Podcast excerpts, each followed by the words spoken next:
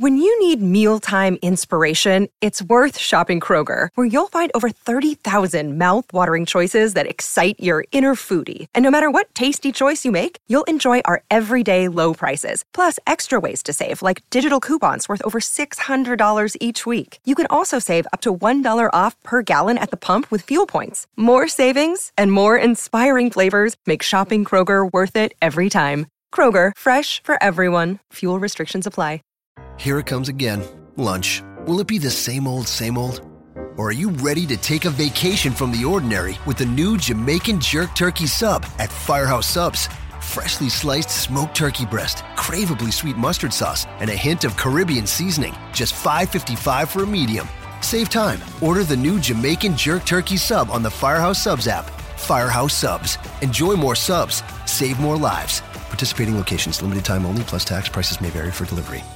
This podcast is a member of the Voices of Wrestling Podcasting Network. Visit voicesofwrestling.com to hear the rest of our great podcasts, as well as show reviews, columns, opinions, and updates across the world of wrestling.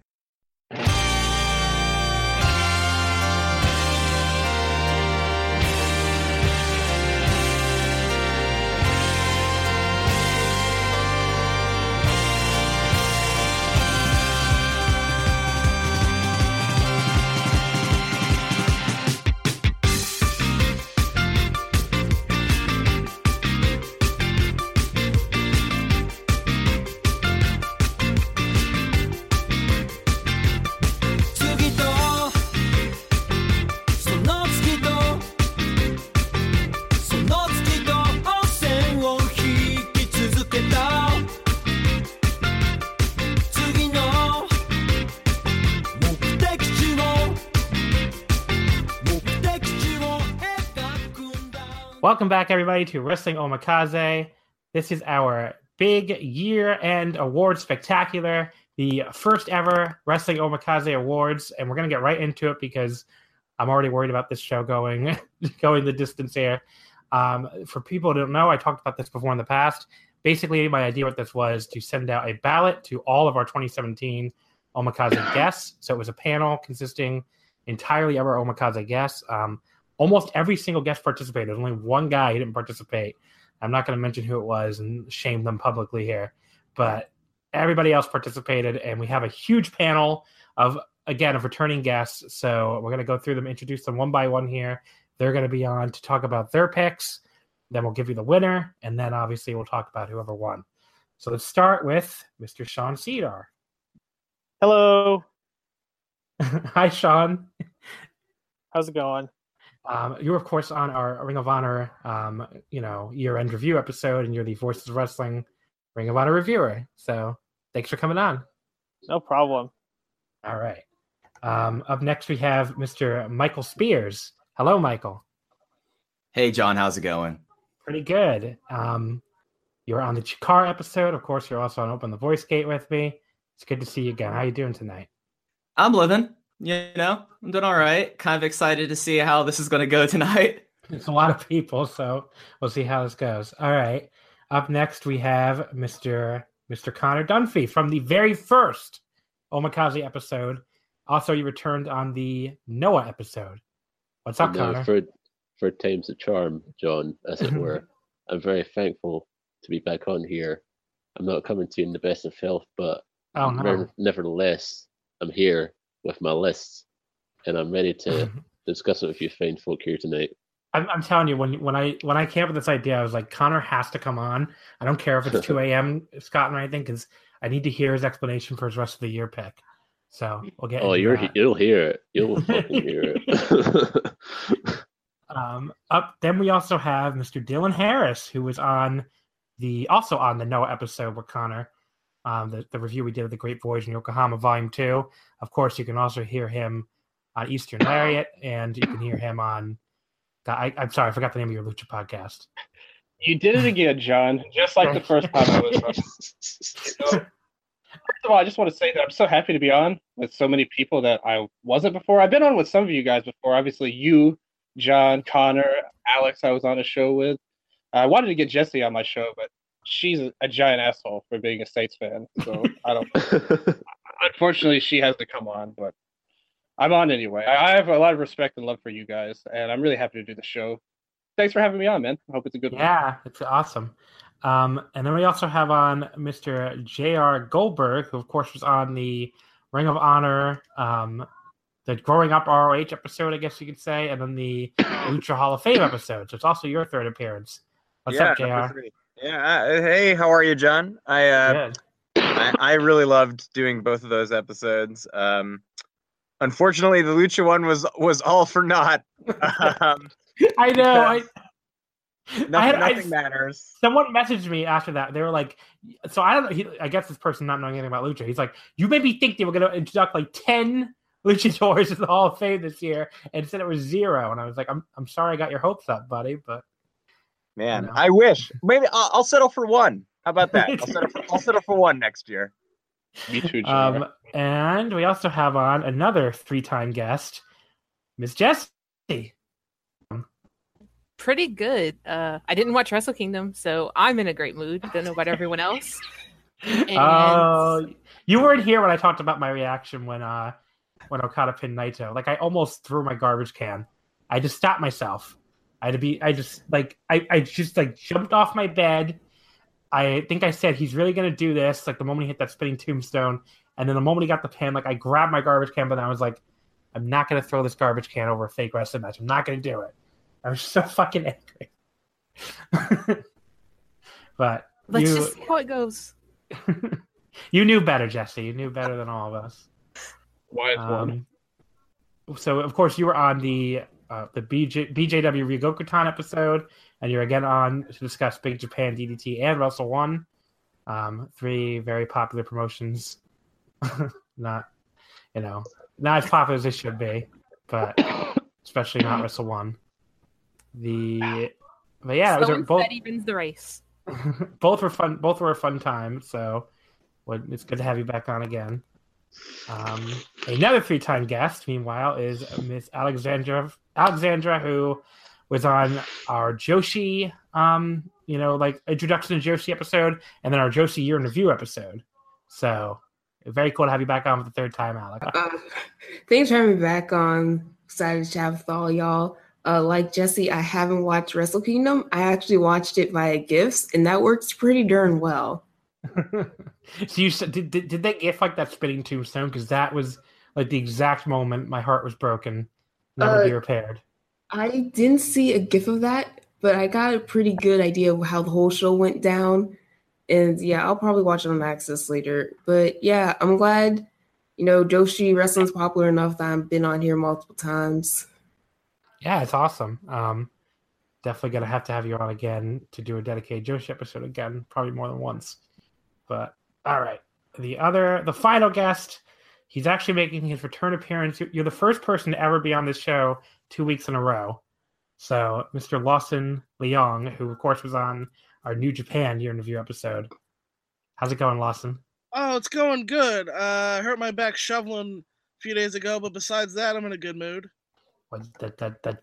Besides that, that sounds pretty terrible. Uh, it's you know, it's healing. Wrestle Kingdom made me feel. I basically spent all day inside watching Wrestle Kingdom, and uh, I I actually enjoyed it. Yeah, so. someone's gonna put the show over after like. I mean, I, it was a good show. I just the, the the main event just ripped my heart out. But Oh, I you understand. I've also But- seen progress since then, and I might have liked that show even more. So And I, I haven't. I, I've never watched a single second of progress, to be honest. yeah, so it's you know, it's behind a paywall. yeah, that's basically that's a lot of people's problem with DET, I guess. Uh, but before we talk about anything else, we should get into the award picks for the Wrestling Omakase Awards, and we're gonna go in a pretty random order. My idea basically was to save the the um, promotion of the or to save the match of the year and the rest of the year for the very end. I'm basically going to go through the entire roster of guests we have here. They're going to give their pick, and then you know, I'll you know, I'll give my pick, and then we'll discuss the actual winners and see if anybody has any thoughts on that. The one exception is we're not going to do that for the worst categories because I figured it'd just be a lot of people. Like you know, like first of all, worst is very negative. We were just negative enough about Wrestle Kingdom, but very quick, I'm just going to give the winners for these two worst categories, or you know, the winners as it were. Uh, the worst show of the year went to WWE WrestleMania 33, April 2nd, Camping World Stadium, Orlando. It received eight votes. Second place was a three way tie with Backlash, Battleground, and New Japan Destruction Fukushima.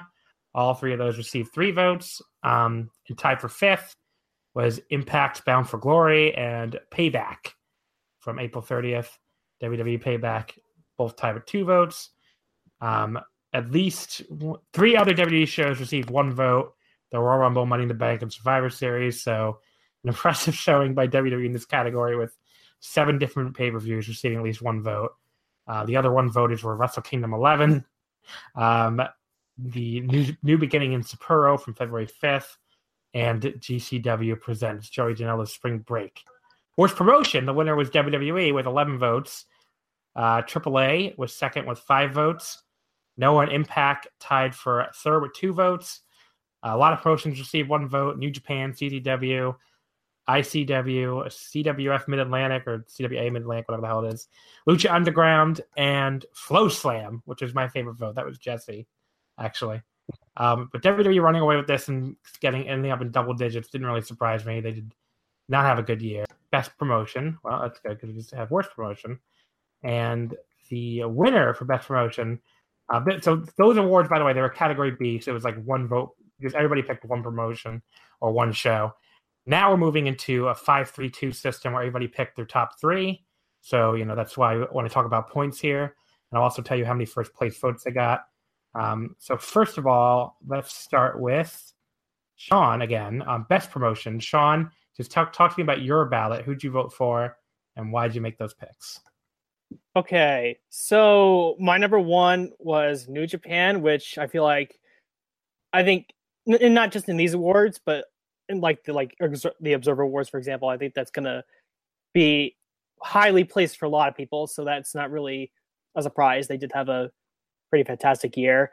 Um, my second and third place promotions might seem a little odd because I went with uh, Ring of Honor and Evolve, but I have to just clarify that um, there were only four promotions this year that I was able to actually watch consistently and I was not going to put WWE in my promotion of the year list at all. So I was just kind of left with Ring of Honor and Evolve just because you know those four were just the ones that I was able to watch. Yeah, because you know, sense. you know, life life life is busy, and you know, only have time for so many things. Even though I would, you know, I love yeah. to watch more. Um, Evolve had a lot of great matches this year. Um, definitely more than Ring of Honor, but I, I, I, I guess I decided to put Ring of Honor above in this case just because I think they they deserve a little bit of recognition for the fact that they had their best year ever with their attendance and had drawing so many uh, big houses, you know, 3,500 or whatever it was in Orlando or, or, Lakeland, I guess, and then the big number they drew in Chicago, and then just in general, you know, just had a the, their best business year ever. So I, I felt like that, even though if, even though I liked more matches from Evolve this year, I think Ring of Honor did deserve a little recognition for for the for the year they had on the business side of things. Yeah, it is, it is supposed to have a business component. That's a good point. Okay, Michael, who did you have in your top three? Well, my number one, which kind of like how Sean said before, was New Japan. And I think that's going to be a pretty high vote amongst both this and the observer ballots. There's really not a whole lot to get into there.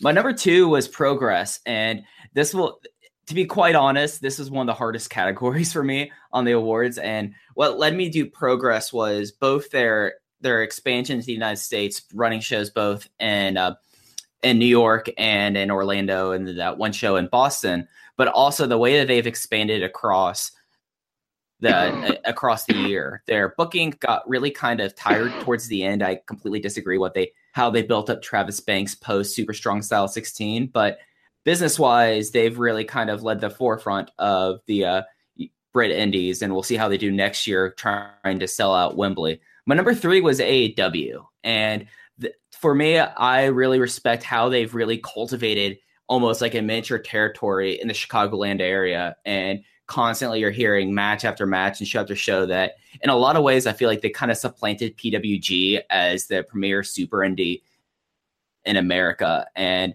considering that a lot of other promotions had kind of down years from what I've watched, those three kind of turned out to be how I saw my ballot. Very cool. Um, so Connor, you're up next. Who do you got in your top three promotion of the year? Okay, so I don't give a fuck about the business aspects, and that'll be reflected in my choices here. Uh, I'll go like I'll go reverse order. Number three was Hard Hit, um, which I picked because it's it's hard and it's hit. It's some like new, gay, good, nice, fun action with Hikaru Sato and the boys uh, just doing some shoot style, and it's great. Number two was Big Japan. Now, perhaps this should have parentheses saying about maybe the first half of the year, perhaps because well, the first half of the year had you know it had a lot of potential. It had the junior division coming up, had a lot of like nice uh, action and strong division. As we all saw, the second half sort of um, became a bit of a state, really. You know, as in like when like uh, people like Kamitani and Hashimoto were being built up, and it was shit. Uh, but for the first six months, uh, and also and also like uh, during those last six months, the deathmatch division continued to be a spotlight, a highlight rather. Um, so yeah, even though like there have been downs, definitely BJW I still think is my second favorite promotion. And my first favorite promotion is New Japan. Actually, it's no, it's not. It's fucking Noah, Noah the Reborn, uh, forever, uh, because for all year I've been watching it and I've seen it grow from something which has very much potential, has a lot of under the radar stuff, to now being something which, like all Japan, has managed to sort of get the swell of growth from finally finding the right ace in Kenoh. Um, They so closed really strongly, for sure. abs- absolutely, I- man. You got the global league and then a witch navigation. Yeah, I just I, I will say like I didn't, I did understand few few votes more than the two people who voted for Noah worst promotion. I hope it wasn't somebody on this podcast that I'm now burying, but they they can tell me later, I guess. But I, I fucking those- hope not. I didn't If I didn't really if get this those. were if this were a conference room where we are all in, I'd be like darting my eyes around suspiciously right now. Jr. Who did you have in promotion of the year? Uh, so I actually abstained from the promotion of the year. oh year yeah, that's right, you did. category. Um, and, and like that's because like I,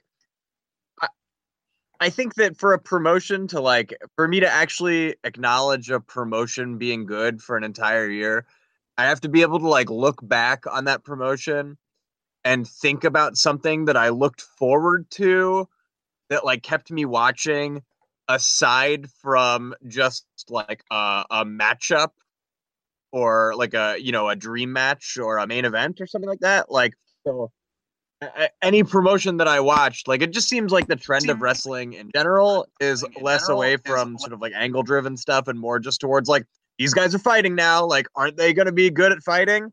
And Mm-hmm, um while it makes for good wrestling watching i don't necessarily think that it makes for interesting promotion.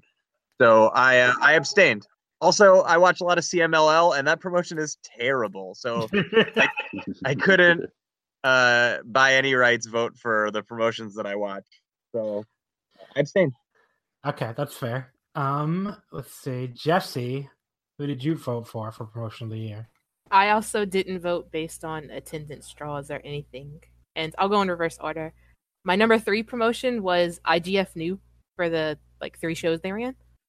I thought they were just a lot of fun, something really different that we haven't seen in a while. My number two promotion was Wrestle One, especially after Ashino won the title. I thought they finally exercised some of the demons that people had in the past about their booking, and they've excelled in that regard.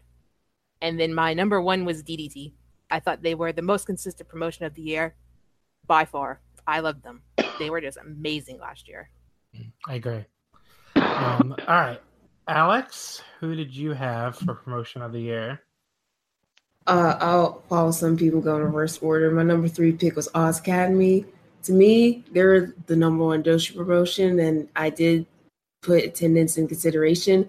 Part of it was because they had that big house in Yokohama that was just a bit over 3,700 people. And then they also ran the Manami Toyota show, which is a good pick. And also, unlike one of my other favorite Joshi promotions, Sendai Girls, the champions hold on to the titles for a bit. It's not a flip flop or whatever. Like Yeah. Hiroyo Matsumoto held on to the title for almost a year. then she passed it on.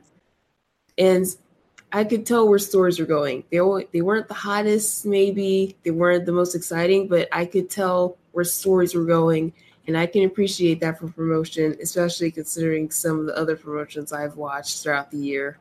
Yeah. Uh, second place is New Japan. Uh, they're big. They draw a lot of people. They make money. I like a lot of those people. I don't always agree with who wins and who loses, but I enjoy a good match. I don't always enjoy the juniors, but that's for personal bias. But New Japan's my second pick. And my number one pick is All Japan Pro Wrestling because this year is a continuation of last year. They've just been accelerating up in a nice growth pattern. I think it's Poll on Twitter who did the graph of the Korakuen attendances, and All Japan has had like the most sus- sustained rise. And then also this year in Champions Carnival, that one guy in the crowd got upset that Joe lost to Shuji Ishikawa and he like tossed his chair or something. And that made my year for All Japan that a fan got upset Joe lost and he tossed his chair. uh, thank you, Alex. Let's. I'm going to try to go to Dylan again because I think we have our issues resolved. Uh, Dylan, you there? Uh, thank you, John. What was that all about? You tried I to X know. me out here? I think that's So- what it is. Do we Uh, have heat? Who is your promotion of the year? oh, okay. My promotions of the year. Okay, I'll go three to one, like everyone else, all the smart people did uh, on this podcast. My number three promotion was um the West Side Extreme Wrestling promotion out of Germany. They had their 18th anniversary this year. Had so much great action in both the single scene and the tag division, uh, up and down the year. Both of their tournaments are well worth a watch. Uh, WXW now, great commentary, production. I really loved a lot of their matches, and I'm sure we'll talk about some of those later on as well. Uh, really worthwhile promotion to follow, especially if it's something a little different, a little out there, and their style in general resonates with me personally. My number two promotion was the Ice Ribbon Joshi promotion because I'm a special person, and also because I really like in wrestling. You talk about New Japan. Alex just talked about it on her turn about how sometimes you can watch wrestling and re- the wrestling itself can be really great, but the booking really kind of throws things out of whack sometimes. With Ice Ribbon, I think they've been the best booked promotion out of pretty much anyone. Risa Sera is not a great pro wrestler, but as an ace, she really has been built so well, and I really enjoy following her. And they have a lot of great talent uh, when people aren't getting stabbed or anything like that. My, my, number one, my number one promotion is like my boy Connor said earlier. Uh, I was going to represent him back to back, but he made a great case for it. Noah the Live, as we know Oh, now, yeah. is number one promotion of the year. I love everything they've done. I think they actually kind of got underrated in terms of how bad things were because they were going to be bad no matter what they did. And I said all along uh, my my other show, my podcast, that if they do everything right, it will come. It will all work out in the end. And we're starting to see it, but it would take like a year or whatever. And basically, a year later from where we were, it started to come around. So that's my promotion of the year, John. It's a good pick. Um, it was very close to making my list. Uh, Lawson, you're our final person here for promotion of the year. Who did you have?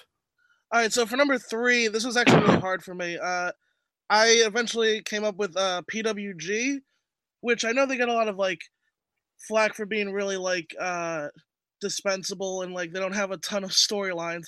But I think for me, that's what I actually enjoy about them because uh, I'd like whenever they have a show, I can just uh, get it and then just watch, and it just feels like, and it, it just makes me feel.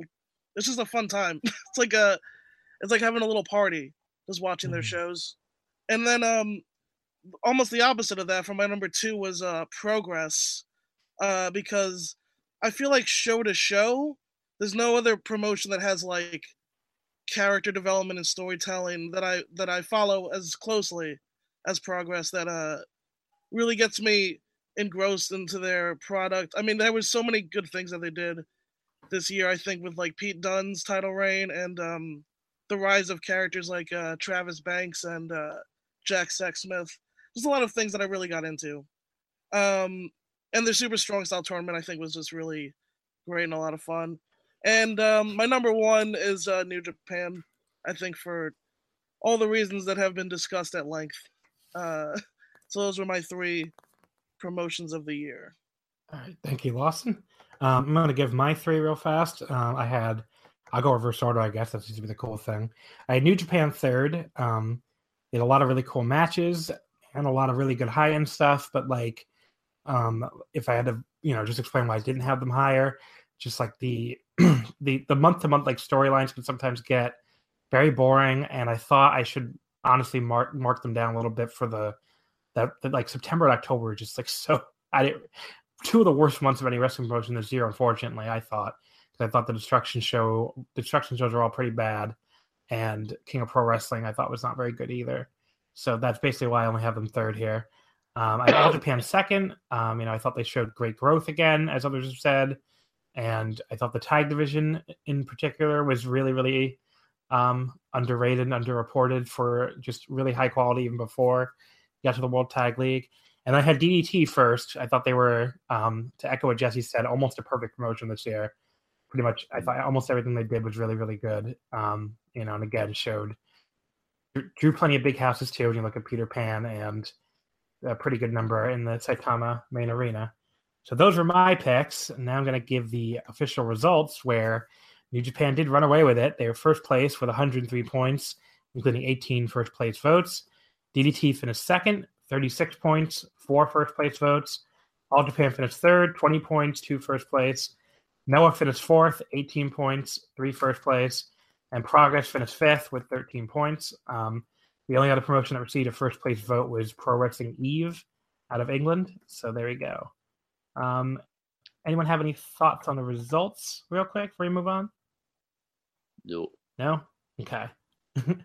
um, then we can move on to the next category we're going to be talking about, which is feud of the year. Um, again, people pick three feuds, and we'll start with Mr. Sean Sedor again. Sean, go ahead.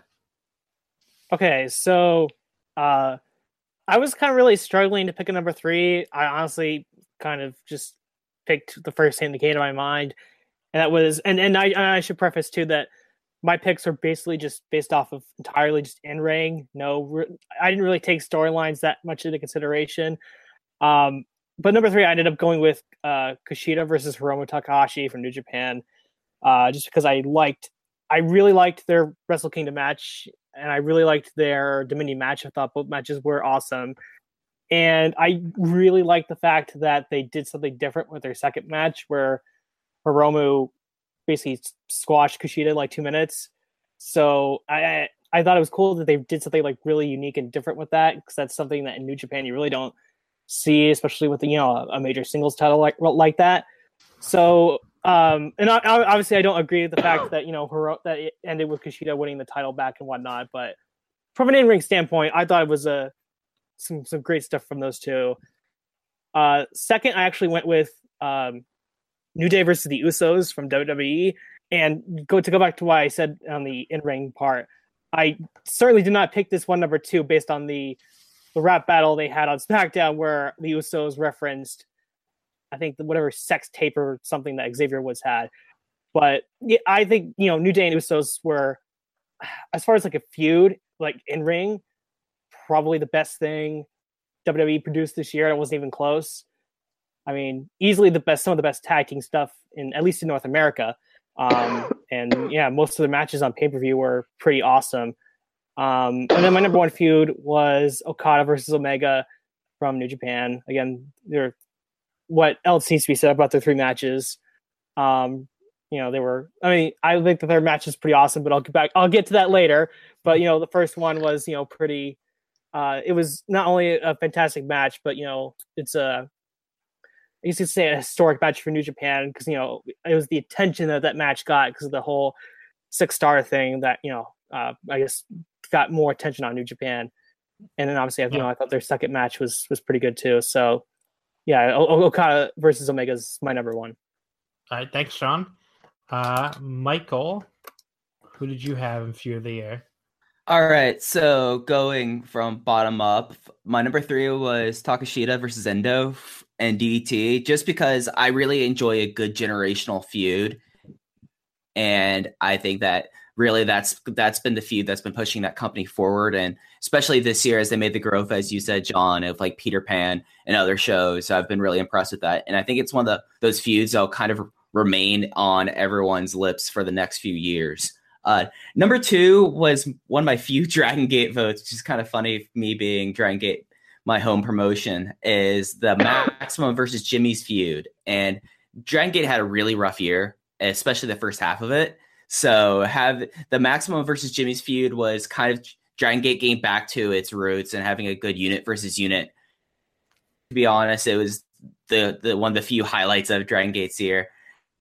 And then my number one was Okada versus Omega, and uh, mainly just because of the the first two matches. I know John, you and I kind of differ on the third match a bit, but uh, I, I, I really respect how it brought people in from outside Japan, especially with what how New Japan is pushing Kenny Omega and using his his kind of draw in tandem with the Young Bucks to bring people in. And then the first two matches, at least, I thought were tremendous. So those are my feuds of the year.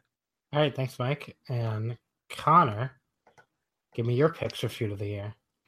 My third place is a Shakespearean tragedy, and I'm talking about when uh, Kenoh's dad came back to Noah, Shuten Bati Bati, Daisuke Ikeda, uh, he returned to Noah, and I was very happy because I love Ikeda, as should everyone.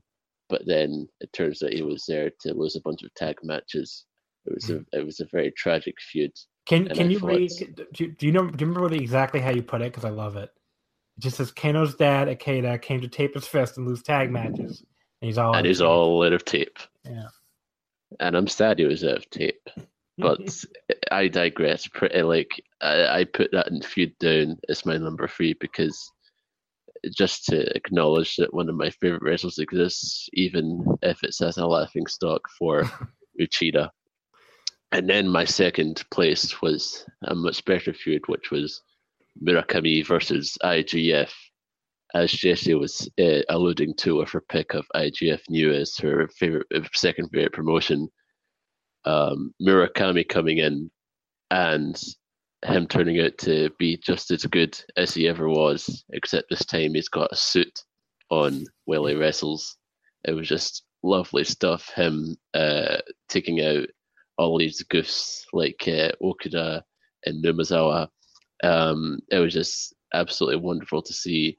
Um, and I wish that it, it made pe- more people book him as in Noah should be getting his hands uh, their hands on Murakami, I think.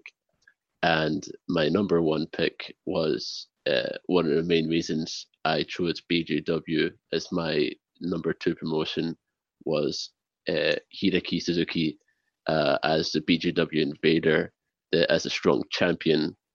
Um, I I think that Hideki is one of the best going today and he's sort of the reason why like uh, whenever I look at rankings, it's sort of like you know instead of like I don't think of Mountain Rushmore, I sort of more want a terracotta army because so many guys are good and it's so hard to boil them down into one, two, three or something like that.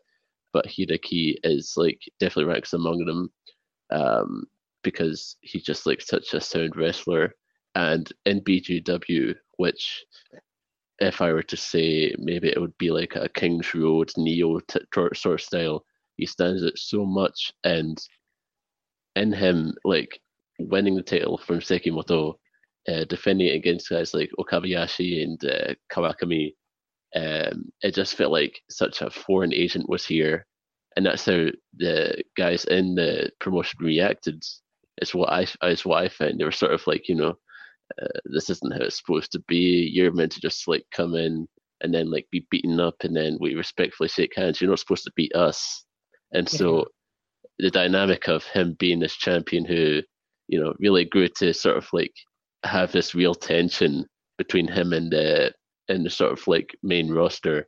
It was just uh, great, and I wish like um they just didn't run out of guys to feed him because then it would have continued to be a good storyline. But in any case, it is my number one. Yeah, I mean, I I I really thought about voting for it too, but just uh, the way it ended kind of left a bad taste in my mouth. But mm-hmm. the first half of the year, if I was gonna do like best few, the first half of the year probably be up there. Uh, yeah.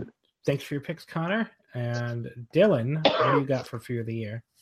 comes to my feuds of the year, I have three. Like I actually no, I actually had four that I said uh, just in case, but uh, I I wanted to be unique. But I think my number one counted. You never really. Yeah, it did. It did count. I think. I don't want to go too too far into this, but my number three feud of the year was a feud from Mex- Mexico in CMLL. It was the feud between two great luchadors that will be on the Fantastica Mania tour, and actually are going to be continuing their feud on the Fantastica Mania tour, which is so- Soberano Jr. and versus Sanson. And in Mexico, these two guys are very new. Soberano's not as new as Sanson, but he's just now getting a push. Really, it started last year at Fantastica Mania again. When he got back, he suddenly got shot up the cards. He's been winning a lot of things. Sanson is a part of an amazing trio, um, the Nuevas Generación Dinamitas, with his brother and his cousin. And but he's the one that got the main singles push, and he's had many great matches against Soberano, great standout moments, a great storyline. Even they had a match on for the los Muertos show. They had a seven man gauntlet, and they came down to them at the end in October. They had a singles match in April, which was very good, and many, many great trios matches that you should check out. My favorite being Soberano teaming up with Angel de Oro and Diego Roja, taking on Sanson, Cuatrero, and Forastero. That was on October 20th, I believe. And it was a great match. Lots of great matches. Really just an in ring storyline for now. But those guys are going to be feuding for a long time and eternal rivals in CMLL. My number two feud comes from Noah the Reborn, and it was a team of Double X, Taiji Ishimori, and Hiroki taking on the Ratel's team. Of well, they actually had a bunch of different combinations, but it was usually Yohei and Hayata that was against them. Um, Yeah, they really had good many. stuff. Yeah, yeah. I know you really liked them when I was on, John. Their, Yeah. their match they had at the or uh, Hayata and Yohei's match with uh, NWA too. So all these indie guys in Noah these years that um have really stood out, and the Ratel's are the main kind of focus of that kind of philosophy.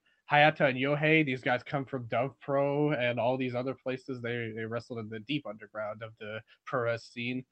Ishimori, he's someone that I feel like doesn't get a lot of credit. You know, his wrestling, he's known as this high flyer, but he's also a great technician on the mat.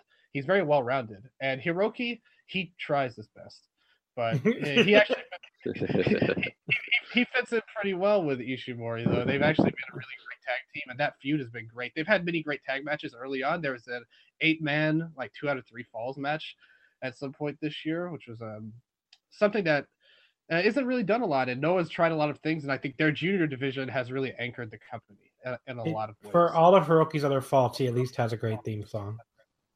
yes, I was so mad that they changed Ishimori's theme song and his look too. Ishimori's look in the Double X team is just horrible. But um, the number one feud I have in my feud of the year wasn't from Noah, but it was in it wasn't in, even in Mexico, but it was from Lucha. It was the Killshot versus Dante Fox feud, filmed all the way like 20 years ago. It feels like, but um, it just aired like the at the very end of the year. So I I threw it in there. I just love for some reason I don't know how many people have seen Lucha Underground, but I love Killshot's vignettes of him shooting people in the desert, like obvious terrorist people. I I really love that. I, for some reason I thought that that whole vignette was really fun and well done. And their their feud ended in a really amazing match. They had a lot of like tag team matches and twists and turns as Lucha Underground seems to do things. I was just so happy because Lucha Underground's a promotion that sometimes does crazy bullcrap. you know, a lot of times like aliens and time traveling and gods and power gloves. It's just all terrible. But to me, this was something I kind of thought was more realistic in a, in a weird way. And the Hell of War match, which was on Ultima Lucha, actually had like a spectacular finishing segment. It was a great match, a really brutal match too. Welly, well, I don't know how to explain this, but it wasn't a contrived brawl or hardcore match. It was like a, a match filled with hatred, and I really Mhm. loved that. So Killshot Dante Fox, great feud. Thanks, Dylan. Uh, Jr., you're up now for feud of the year. What do you got? Uh, all right. So um, Uh, my number three uh, was Braun versus Roman, actually, um, which is uh, uh, certainly a feud that had peaks and valleys, let's say. Um, yeah. but I'm not sure that, um, like, let's say five years from now, when I'm thinking back on what 2017 was like, and people are like, "Hey, what were the feuds you remember from 2017?" Um, I'll probably remember like the stupid stuff, like you know, tipping over the ambulance and things like that, more than I'll remember like you know, uh, a three month feud with better matches and things there, or like the the the the memeification that the WWE has undergone willingly, I think, uh, sort of worked in this regard for Braun versus Roman for me, and uh, and that's why it's my number three. Um, Before you, I was, I was surprised that this didn't get more support.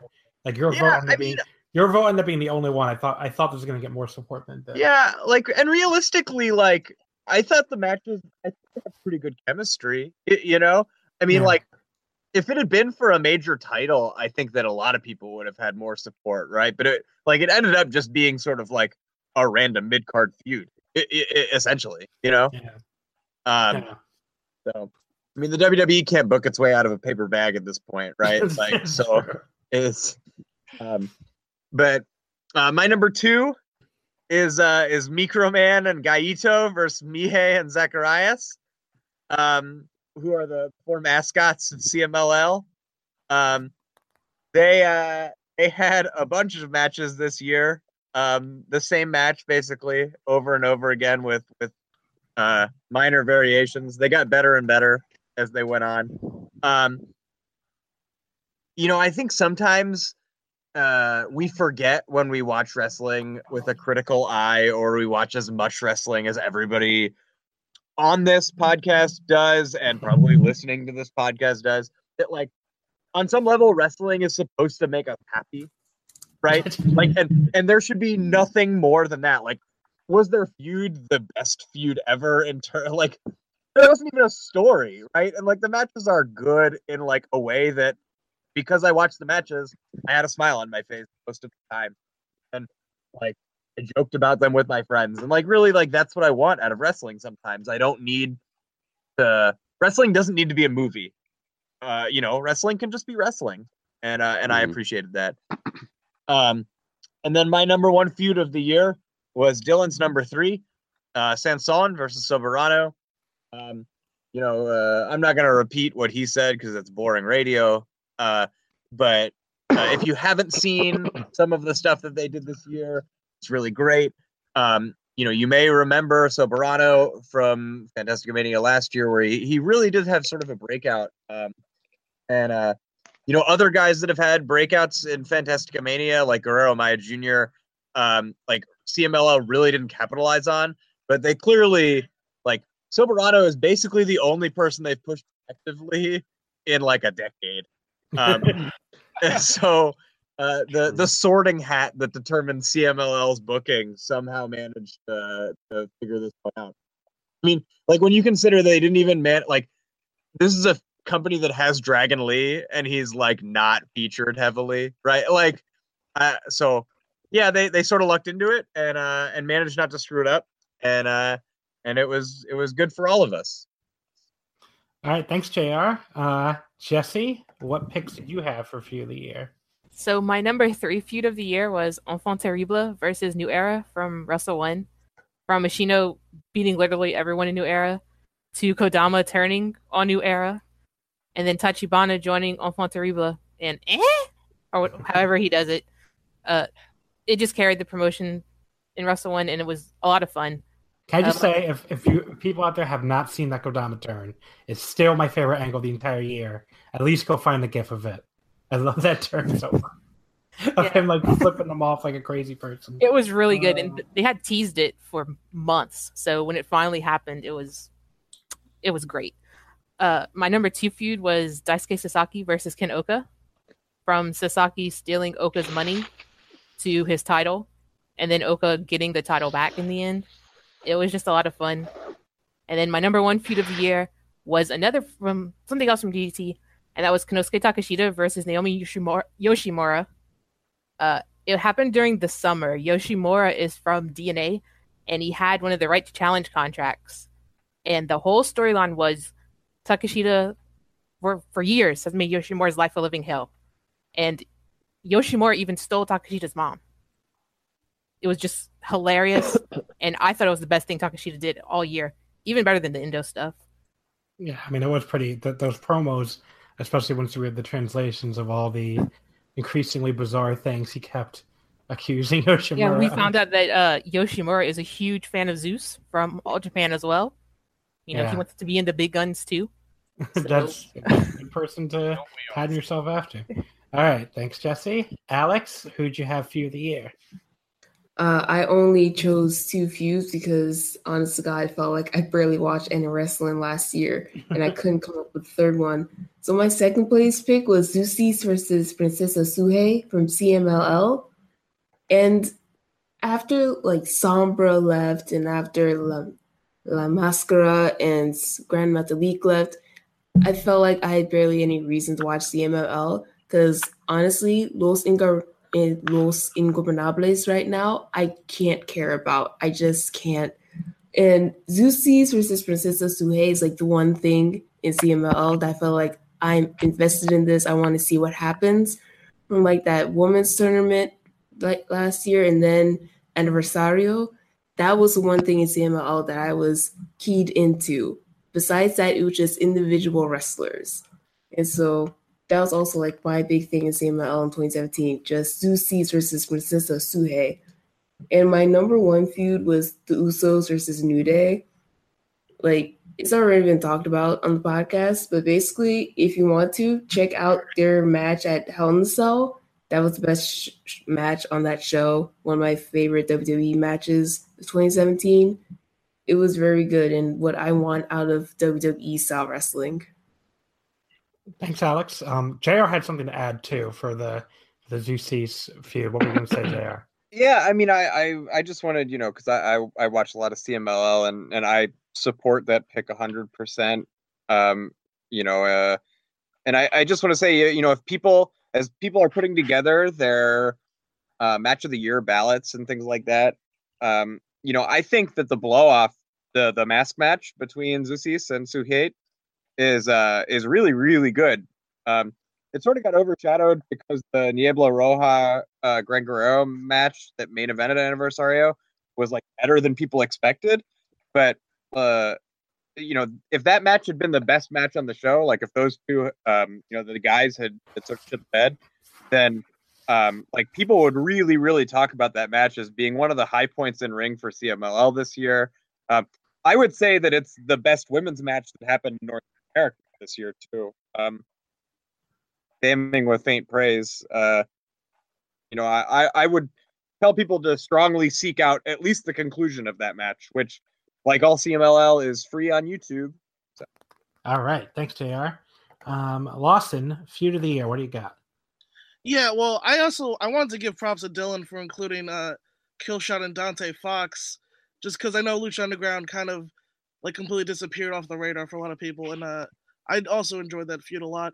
For me, this was really hard, so I guess I kind of just I wanted like uh feuds that had match quality, but then one of them was kind of a weird one. So for my number three, I had Tetsuya Naito versus Hiroshi Tanahashi, just because I thought their trilogy of matches was just excellently done and pretty much I wouldn't change anything about any of those matches. I just think uh, the way they did it was pretty perfect, and they told a really great story for both uh, for both men involved. And then um, my number two is actually uh, WWE versus the Elite. Uh, now I know it's not like it's like a shoot, I guess, or whatever, but like I just feel like I was so invested in what was going on with that because it's like like what better story could you tell than like the corporate giant entity coming after like a bunch of indie guys who were just basically just messing around and the fact that they actually like sold for them that they actually like went out and got a cease and desist just like the acts that it went through i just thought uh from like from the uh from them uh pretending there was a cease and desist to then there actually was one to then Jimmy J- to the invasion of Raw Jimmy Jacobs getting fired. I just thought like uh, it was just a fascinating thing to follow, and I just uh, was I, I was just very compelled by that whole situation. Um, and then my number one feud of the year was uh, Jinder Mahal versus Randy Orton. No, it wasn't. it was uh, Kenny Omega versus Kazuchika Okada. Um, I mean, what else is there to say? The two of my favorite, two, my two favorite matches of all time come from this three match series. So this was always going to be my number one pick for feud of the year. All right, fair, fair enough. Thanks, Lawson. So my three picks, I had um, Takeshita Endo in third. Um, I like the match. I like the hour draw more than a lot of other people did. I like the Peter Pan match more than a lot of other people did. Um, you know, I think probably I, I can see the criticisms that got repetitive, but like like Mike's like Mike, I also really really enjoy um, you know a good generational rivalry, and hopefully Endo can finally get his big win in a title match at some point. Um, in second place, I had Hiromu and Kushida. Um, the only thing keeping this out of first for me was how it ended because I thought the ending was incredibly stupid. How Kushida, you know, fired back up basically and ended up winning the feud, which he never should have won. But everything up through Sakura Genesis was so perfect that I felt like it, I had to vote it second. Um, it was like the perfect way to make a new star. The matches were all great, and then that the her, you know, the, the or the actual the first match was really great. Um, even the Dominion match where he Hiromu lost, which was a really stupid result, that match was still great. And you know, the Sakura Genesis thing was one of the most shocking moments I think that I've ever seen. Honestly, like I was watching it unspoiled, and just to see that match end in two minutes was really um, just kind of amazing. Uh, and then first place, I had Naito and Tanahashi. Um, you know, I just thought they had a really great feud with some really inspired character work too. If you were paying close enough attention to see the the other stuff that was going on with Naito, you know, trying to destroy that belt and pay for his groceries with it and all that shit. And Tanahashi eventually rescuing the title, you know, having to prove that he was still the ace, quote unquote. But um, yeah, I thought I thought this was just the best feud of the year. Um, all right, the results. Obviously, Okada and Omega from New Japan won the you know, took first place, seventy two points, 12 first place votes. Uh, Naito and Tanahashi did come in second with 41 points, four first place votes. New Day and the Usos came in third with 38 points, three first place. Um, Omega and Tomohiro Ishii came in fourth with 10 points, one first place vote. Um, using the first place vote as a tiebreaker because then fifth place was Hiromu Kushida, which had 10 points. There's a lot of the stuff that received the first place vote. Some of the some of which we talked about um, when each person gave their own pick, but a couple other ones uh, Miyahara and Ishikawa in All Japan, David Starr and Walter in WXW, um, Rush in LA Park and Lucha Indies, and that's pretty much. Oh, and Al- Alan and Page and Evolve, and Oedo Tai against Queen Quest and Stardom, along with the ones people gave their picks for. All right, so we're gonna move on now to the most outstanding wrestler. So this would be strictly in ring work no you know no other considerations for you know who's most valuable to the promotion or business metrics or anything else just in ring work. So sean give me your top three for most outstanding wrestler. So my number three i actually went with tomohiro ishii. Um now i know his sort of the beginning of his year and sort of the end of his year he really wasn't doing doing much. You know the beginning was stuck in that tag team with Yano, and then the end he really wasn't doing much. But even even when he was like, even when he had the every time he had the opportunity to shine, he was amazing. Uh, the the feud with Omega was awesome, and of course his G one was stellar as usual. Um, at least at least for me, for my money, he was the most consistent performer in the G one as far as like match quality is concerned. Um, and yeah, so I- Ishii's Ishii wasn't easy, even though he didn't you know have a great year all year. He was an easy number three for me. Um, I have Naito at number two. Um, yeah, he, I I don't know what really to say other than you know he had a great year. You know the matches with Tanahashi were all great. Um, I loved his match with Kota Ibushi from the first night of the G1, and his uh, G1 winning his G1 victory over Omega in the finals. Both of those matches were incredible and then the match he had with Michael Elgin at the beginning of February was also pretty awesome. So, all in all, he had a great year, but I just had to go with Kenny Omega as my number one. Um, just when I was looking at my, just thinking about my top ten list for the Voices of Wrestling Match of the Year uh, poll. Uh, I think uh, Omega for me had sort of like I because I gave a lot of five star matches this year, and just looking at my list, Omega just edged out Naito in terms of how many five star matches they had. I think if I discount if I just count the one they had against each other, uh, I think Omega for me had five matches that I had five, while Naito had four. So I mean, I, I, I think that, in my personal opinion, I think Kenny Omega is the best in the world in like big match situations. Like if you put him like in a big spot like Wrestle Kingdom or Dominion or a big G1 show, you know, is there I, I seriously doubt that there's anyone else better in the world than Kenny Omega. Um, can I ask what were your four uh, what were your four uh, five star matches for Naito? Because I consider myself a pretty big Naito fan, obviously, and I only have two. So um, so I I had the Elgin match in February. Yeah, I had that too. Uh, which I think a lot of people had. uh, I was looking at back at my ratings. I think I actually gave the match with Tanahashi from Dominion five stars. Okay. See that I, I went four and a half on that, so that there's one. Okay. And then I, I had Okay. Naito Ibushi five. I don't know if that's Yeah, yeah, and then I had uh, Omega uh, Naito from the finals of the Okay, G1, yeah. which I'll I'll get to later. I had that four and three quarters. So there you go. Okay, I was just curious. Thank you, Sean. Um, uh, we just had Kevin Brown join the join the festivities here. He joined in late, so Kevin, um, we'll get to him, and we're in, we're on most outstanding wrestler, and Kevin will give his picks. I'll to add him to the rotation here. Michael, what's your most outstanding wrestler?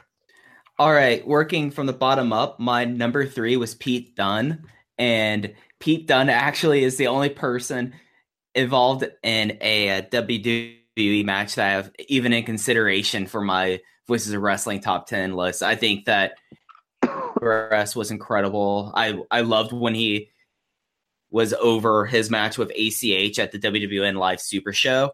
And really, I feel like he had one of the stronger title reigns of the year. And it, it's just real interesting to see how he's kind of done both work half WWE, half his his other schedule, and even his work with like British Strong Style was really good. Even though they didn't have as many matches together outside of a match against Ringkampf and a match against CCK in Progress.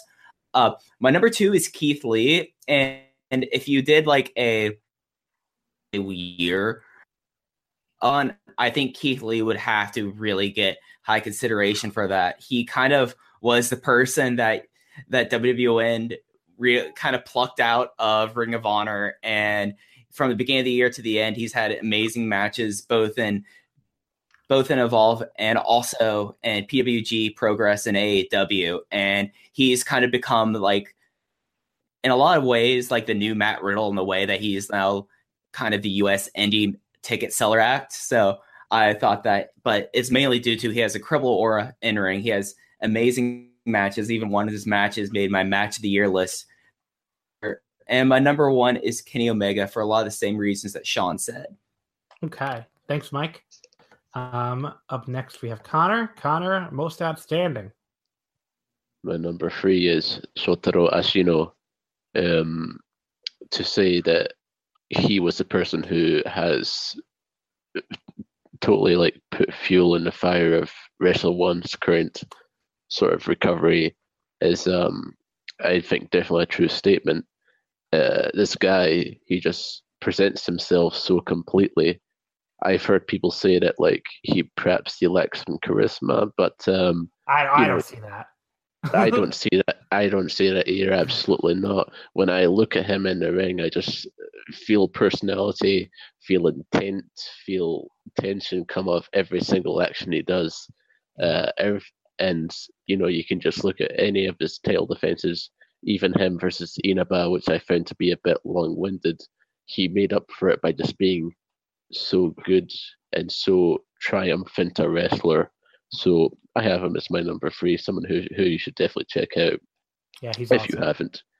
Uh, my number two, uh, to go back to one of my feud picks, is Kazunari Murakami, um, simply because uh, you know it's sort of related to the Microman points that uh, Jr. was making, wherein I I've grown tired of this whole idea that we should look at wrestling so objectively. We should note down stuff as being technically brilliant or just like five star this, five star that. I just like stuff which makes me happy and which is fun. And when I look at Murakami knocking out Fields, he might not be the best. He might not be like the optimal age, but he's fucking fun. And I wish he was around more.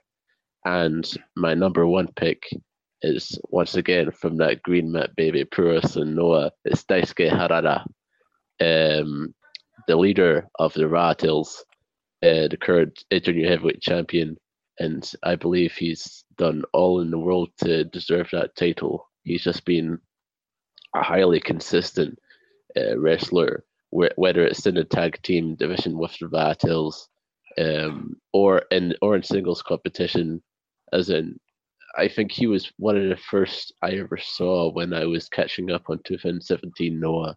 It just immediately stood out to me. I'm pretty sure I said this last time when I was on this podcast, but he is a lot like Goldberg in that see his finishing offense.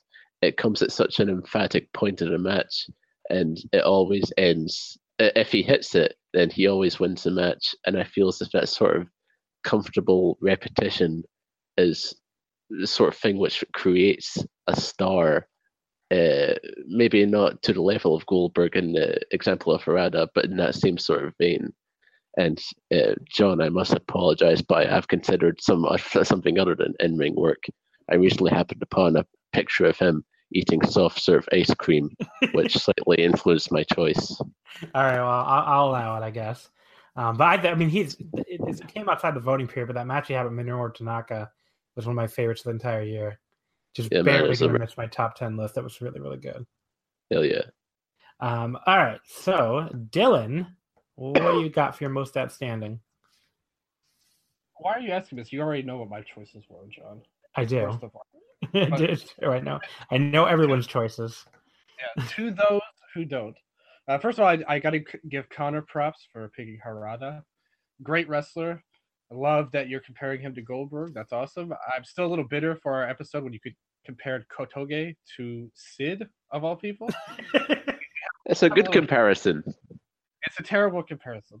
But I, will go, I will go on, uh, put my heat aside, and talk about the most outstanding wrestler. First of all, my number three, I have to go Yuji Okabayashi from Big Japan Pro Wrestling, a, a, a really great promotion that I, I really loved a lot this year, as much as I, everyone else did. Okabayashi has been great in singles wrestling as well as in his tag team work with Sekimoto, but also in the Saikyo Tag League tournament mm. with Shingo Takagi. Yeah, that was an awesome team. Awesome team. Yeah, yeah. Uh, my co-host on Eastern Lariat actually predicted Shingo would go to BJW full time next I, year. I wish he would, honestly, because he would Uh, be. yeah, yeah. He would be fucking awesome there. I know. I would love that too. Uh, Okabayashi, whether tag or singles, he was actually in my match of the year, which I'll reveal later on. Uh, You know, I want to keep the tease going, but he just had an amazing year. Unfortunately, even in Noah, like when he wasn't doing big matches for Big Japan, when he just go in and like team with Moose, how much fun was that? You know, Yeah. he was uh, just amazing. You know, uh, in All Japan, he had a great run uh, again with the tag team, and he's just a great wrestler. My number two was Tomohiro Ishii from New Japan. I don't I didn't go to the New Japan well often in my awards, but when I did, I went with Ishii, the Stone Pitbull. The guy is just incredible in terms of his percentage. In terms of my wrestler of the year and the most outstanding, I guess in-ring wrestler of the year in this case, I really consider consistency and volume a lot, um, necessarily more than peak wrestling. You know, someone who had the best match. Obviously, that would help, but I think Ishii is one of the most consistent pro wrestlers around in New Japan. He's someone that always gives a lot of effort, and he he really comes across well in how he carries himself. At the end of the G1, I've said this on my show before, but at the end of the G1, everyone was pretty much taped up and bandaged up and looking like they were about to die. But when Ishii came out, it was like, oh, he doesn't look that bad. you know, uh, I think that's a great thing that he does. He really has a great aura to him. My number one was very obvious if you know me. Hideki Suzuki, the big boss of ProRes. This guy is an amazing wrestler. I know he's not everyone's cup of tea, his style and like that. But, you know, for me, I just think there's nobody in the world that can make a very much random tag match and make it the best it can be the way he can with just little things that he does, with a facial expression he gives, with a move he does at an unexpected time, with the way he carries himself again, like Ishii. I just think that he's an incredible pro wrestler. He had amazing matches for the first half of the year. I think Connor made that point early on about the first half of BJW being great. But even in the matches that weren't quote unquote great matches, he performed exactly he like you couldn't have performed his role better than he did in those matches. And I think that's something a lot of people overlook and don't want to admit for some reason. But I, I just think he's an incredible wrestler, a technician, brawling. He's got everything. And I also want to note before I stop now, both Hideki and Okabayashi both made the terrible Okami team of Daichi and Kamitani look good in their matches. And I think that alone is worth the, uh, I, I want to put asterisk terrible in Big Japan because that is whatever, in all Japan they just randomly are like a really great team, and then they get back to Big Japan. It's like, well, we can't do this for some reason. That that is a good point. I, I like them in all Japan too. I, that's fair. You're fair, John. I I, I got to concede that point to you, but still, in Big Japan they made them look good. In therefore, everyone them yeah. top three. Um, but yeah, thank you, Dylan. Jr. Um, let's hear your picks for most outstanding. Uh, all right. So, uh, for similar reasons that I outlined previously, I put uh, Microman as my number three. Um, also, he was undefeated, uh, which is super impressive, right? Um, yes. Yeah, I mean, in his rookie year, no less. You know, Asuka had like years of experience before she was undefeated, and she lost a battle royal, right? Microman, yeah. straight up best wrestler in the world um, or number three in this case. Um, number two, uh, I put Wotan, which uh, I probably don't agree with. Um, I don't Wait, know. You, you disagree with yourself? Yeah, yeah. Uh, I'm really bad at like ranking wrestlers for time periods. I don't know. Like when I put this together, like that seemed like a good pick, but now it seems high. I do think Wotan had a really good year. I feel like um, all of the stuff that we have from him this year is really strong. And I don't know who I'd put uh, above him, but like I also feel like there's probably better wrestlers out there than him. Um, and then I put Rush number one um, for a couple reasons. Um, one, like Rush had my match of the year and um, was very good in it. And um, I think that when he is motivated and he tries hard. There is um, no more compelling performer in the world in terms of what I like out of wrestling. Um, two, like I think Rush had a pretty good year, uh, saddled with like Pierroth uh, for ninety percent of it, and like if you can have a good year when you have to like walk your lame ass dad through tags and stuff, um, I mean, I think that should count for something. Um, and then also, Rush had a really good match with Mr. Niebla, which is basically impossible at this point. Um, and so I, I feel like he got a lot out of a little this year, um, and still sort of like, uh, you know, managed for some stretches to to carry CMLL just by presence. You know, like um, uh, you know, I, I know that that doesn't really count in ring, um, but I think his aura like really helps matches for me at least, and uh, and that meant a lot. Um, so that's why I picked Rush. All right, thanks, Jr. Uh, Jesse, well, who'd you have for most outstanding? So I also had Shotaro Ashino as my third most outstanding wrestler.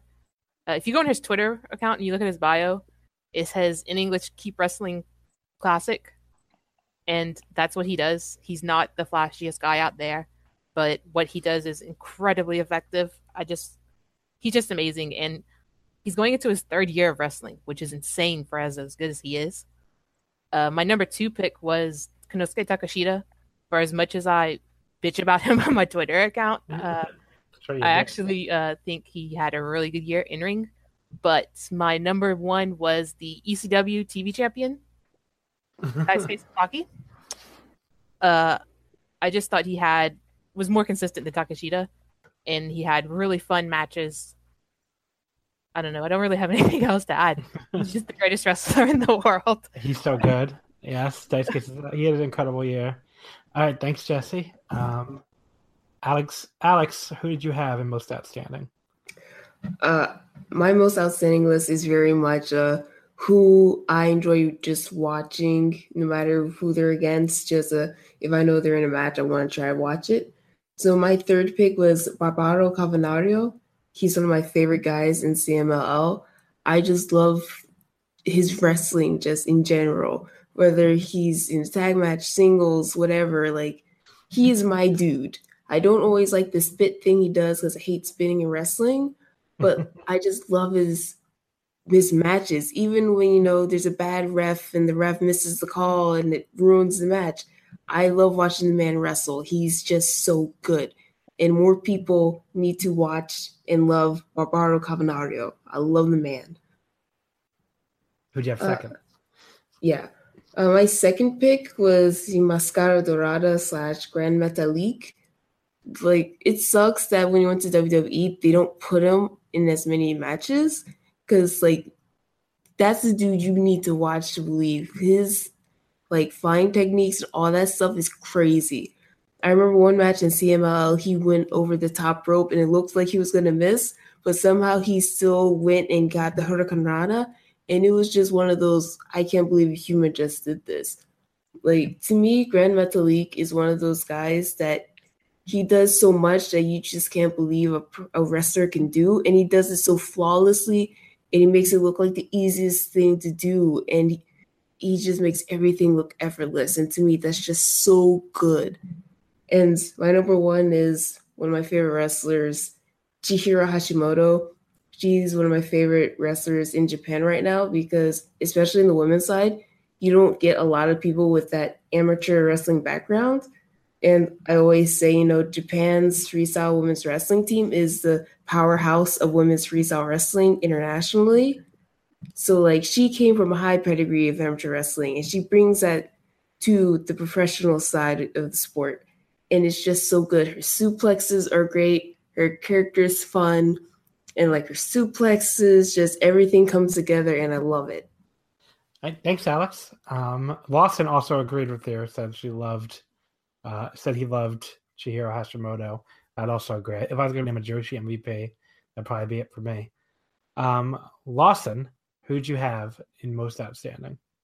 Yeah, so my number three was uh, Tomohiro Ishii, uh, for all the reasons that people have said before, but also because I this man has mastered a thing that I don't know if it really exists anywhere else, where he's like a sympathetic badass, you know, where he's like uh, he's he's he shouldn't be big enough to be uh, a badass, and he shouldn't be like sympathetic enough to be sympathetic because he's like so like he's such like a stone pit bull, right? But like he manages to capture both of those things in all of his performances, and uh, he j- I just love his selling. His selling, I think, maybe the best in the world. With his like, it feels so real. Like I feel his pain when he's um receiving offense, and uh, his offense is so simple, but it looks so good. And uh, so he's my number three. I just I love this dude. Uh, he might be like my like my wrestler of the decade. I love him so much. Um, my number two is uh, Kenny Omega. Uh, all the athletic and fantastic uh, spectacle matches he had all year. Uh, dude puts his body on the line, and I can't. It's weird. It's like I feel like I always like nominate him really high for these things, but I never think of him as one of my favorite wrestlers. But I can't deny like what he what he brings uh, when he's in between uh, the ropes, especially in a, in a high uh, a high pressure spot or a big match. Um, and my number one is uh, Kazuchika Okada, who uh, I feel like for as much as like he's uh, however however anybody like feels about him, uh, mileage may vary, but I think I'm probably the high man on Okada, and I probably have been because he's the guy that drew me into New Japan and therefore into like all Japanese wrestling I've ever watched since then. So he's like basically uh like what The Rock was for me for pro wrestling in general, you know? So I think I'll always look at him with like even more fondness than he gets um from everybody else cuz I he's probably been my pick for most outstanding wrestler like every year since like 2014. Like even years when he wasn't champion the whole time or didn't have this like undeniable uh great matches or feuds. I've always just loved his progression about how uh the transitions into the Rainmakers. He's just he's always adapting and evolving his finishing sequences in ways that surprise me and uh compel me. And so he's my pick for number one. Okay, Kevin, you uh, this is your first category here since you joined us late, and you have been on you're on our CZW episode. So first of all, welcome back. Uh, and you, but I'm, I'm sorry I missed the first category. I had to drive home. yeah, you missed like two categories, but it's no big deal. Which ones Um, did I miss? Did I miss any you- ones I had strong feelings on? I don't know. You missed promotion and um, I think promotion and feud of the year. Yeah. Did anybody else nominate Game Changer Wrestling? Uh, yes, like one other person did. All right, so I don't need to talk about it. But um, what? So what's your picks for most outstanding? Okay, most outstanding. I'm just pulling up my ballot to make sure I uh, read the right one here. I'm pretty sure if I get these mixed up, I'm sorry, but I'm pretty sure for this one I had Hiromu Takahashi at three, which I guess when he gets to do his stuff, he's still he'd probably be number one if he got a full year to actually do stuff and not get cut off halfway through by uh, the Marty Scurll train. but even then, like even at the Wrestle Kingdom four way, which I guess isn't isn't last year, so I'm kind of just using this to make the point. But where he's out of the match for 85% of it, the 10% he's doing something is still far and away the most exciting like part of it. Yeah. So I can't justify not putting on putting him on here just because he is like the most outstanding guy every time he actually gets to do something. Yeah. And all right, so number two is I had Nick Gage number two, who's probably the king of death matches at this point. He had the uh, he had a whole tournament of great stuff with the Nick Gage Invitational, which if you haven't seen that and you like death matches, I think you have to see it. Mm. And then like for this part, I like consider promos in there too, because every single promo the guy does is great. And it like if you haven't watched if you have time, go on AIW's YouTube page and watch the promo he cuts on uh, Tim Donst, and it's the greatest thing ever. It, the only way I can describe it is think if somebody like cuts one of those terrible "you're a bitch" promos that you hear from Progress guys, but it's actually really cool. That's like the best way I can describe it if you've never seen it. But as far as his matches, they they're actually good. Like you wouldn't think he's like very technically sound, but he actually is. And he also does a one wing angel now, which means Nick What? Gage is like yeah, Nick Gage is like three degrees away from Sephiroth now, and it rules. And who do you got first? And I also had Rush at number one for basically the same reasons that uh, JR did, so I won't go too far into that one. Obviously, he had a good match with Mr. Niebla, and he's another one that every time he's there, I want to watch him, and even his bad stuff is like entertaining, which is hard to do. Like the terrible tags with his dad are like fun to watch, even if they're not actually very good. I don't know how much that makes sense, but like on a match in, match out basis, he's always great. And Nice. he also had my uh he also had my match of the year too, so I had to get him on there. Uh, all right, thanks, Kevin. Uh, I Jr. JR wants- wants to say something. so- Yeah, yeah, I did see that. So give me one. Jr. wants to jump in here before I give my picks. So Jr. go Yeah. Um, the the thing about Rush and and Pierroth uh, is like, while the matches are not good by any stretch of the imagination, and like I'll never fight for them being good, there is like something inherently sweet about watching them because Pierroth clearly thinks his son is like the coolest dude ever. Like Pierroth literally got a chest tattoo of the Ingobernables logo, right? um, so like like, and it's just sort of like th- there's something heartwarming about watching this like obviously deranged wrestle man who's not good at his job like look at his son and be like, yeah, my son rules. You know? Um, all right, so let me go ahead and give my picks now. Um, I had in third place, I had Konosuke Takeshita. A lot of the same reasons Jesse said. You know, he, I think even as much as it broke my heart when he won that Endo match, I now realize like two different Tetsuyas losing a main event was really upsetting for me in like a six month period. But what are you gonna do? Um, I, I mean, he just had outstanding match after outstanding match. I, I don't, I really can't deny it, and you know, really, really outstanding here. Um, second place, I had Daisuke Sasaki. Um, I just thought the uniqueness of what he was able to do, basically with a dead style, you know, this like hardcore match, like ECW, like not death match, but just like extreme, and just able to have these like outstanding matches month after month. And I realized later on it was like the the title reign that I was most compelled by all year long. Like I really felt like he deserved this award. Um, and then first place I had Tetsuya Naito. Um, I just thought he had, you know, practically every match he was in was, you know, every big main event anyway was really outstanding. Um, he was the only guy I gave multiple two different five star matches to. I thought a lot of his other stuff was really high end. So, you know, I just I think this was this was his year as far as in ring goes, in my opinion, anyway. But the voters as a whole disagreed. So let's quickly read through the most outstanding choices here. First place was Kazuchika Okada, 57 points, eight first place votes. Kenny Omega finished second with 40 points, four first place votes. Um, third was Naito. He had 28 points. Interestingly enough, also with four first place votes. Um, Tomohiro Ishii finished in fourth with 16 points. He didn't receive any first place votes. Um, Daisuke Sasaki came in fifth, 15 points to first place. Hideki Suzuki came in seven in sixth with 13 points to first place. Takeshita came in seventh with 13 points. Uh, Tanahashi came in eighth with 12 points, one first place vote. And Rush came in ninth with 10 points, two first place votes. The only people to track uh, to crack double digits. Um, others who received the first place vote um, Arisa, Arisa Nakajima, Daisuke Harada, AJ Styles, Shuji Ishikawa, Kota Ibushi, and Chihiro Hashimoto. So there you go, the most outstanding wrestler. All right. So up next, we're going to move on to best major show of the year, uh, and we'll start with you, Sean. What do you have?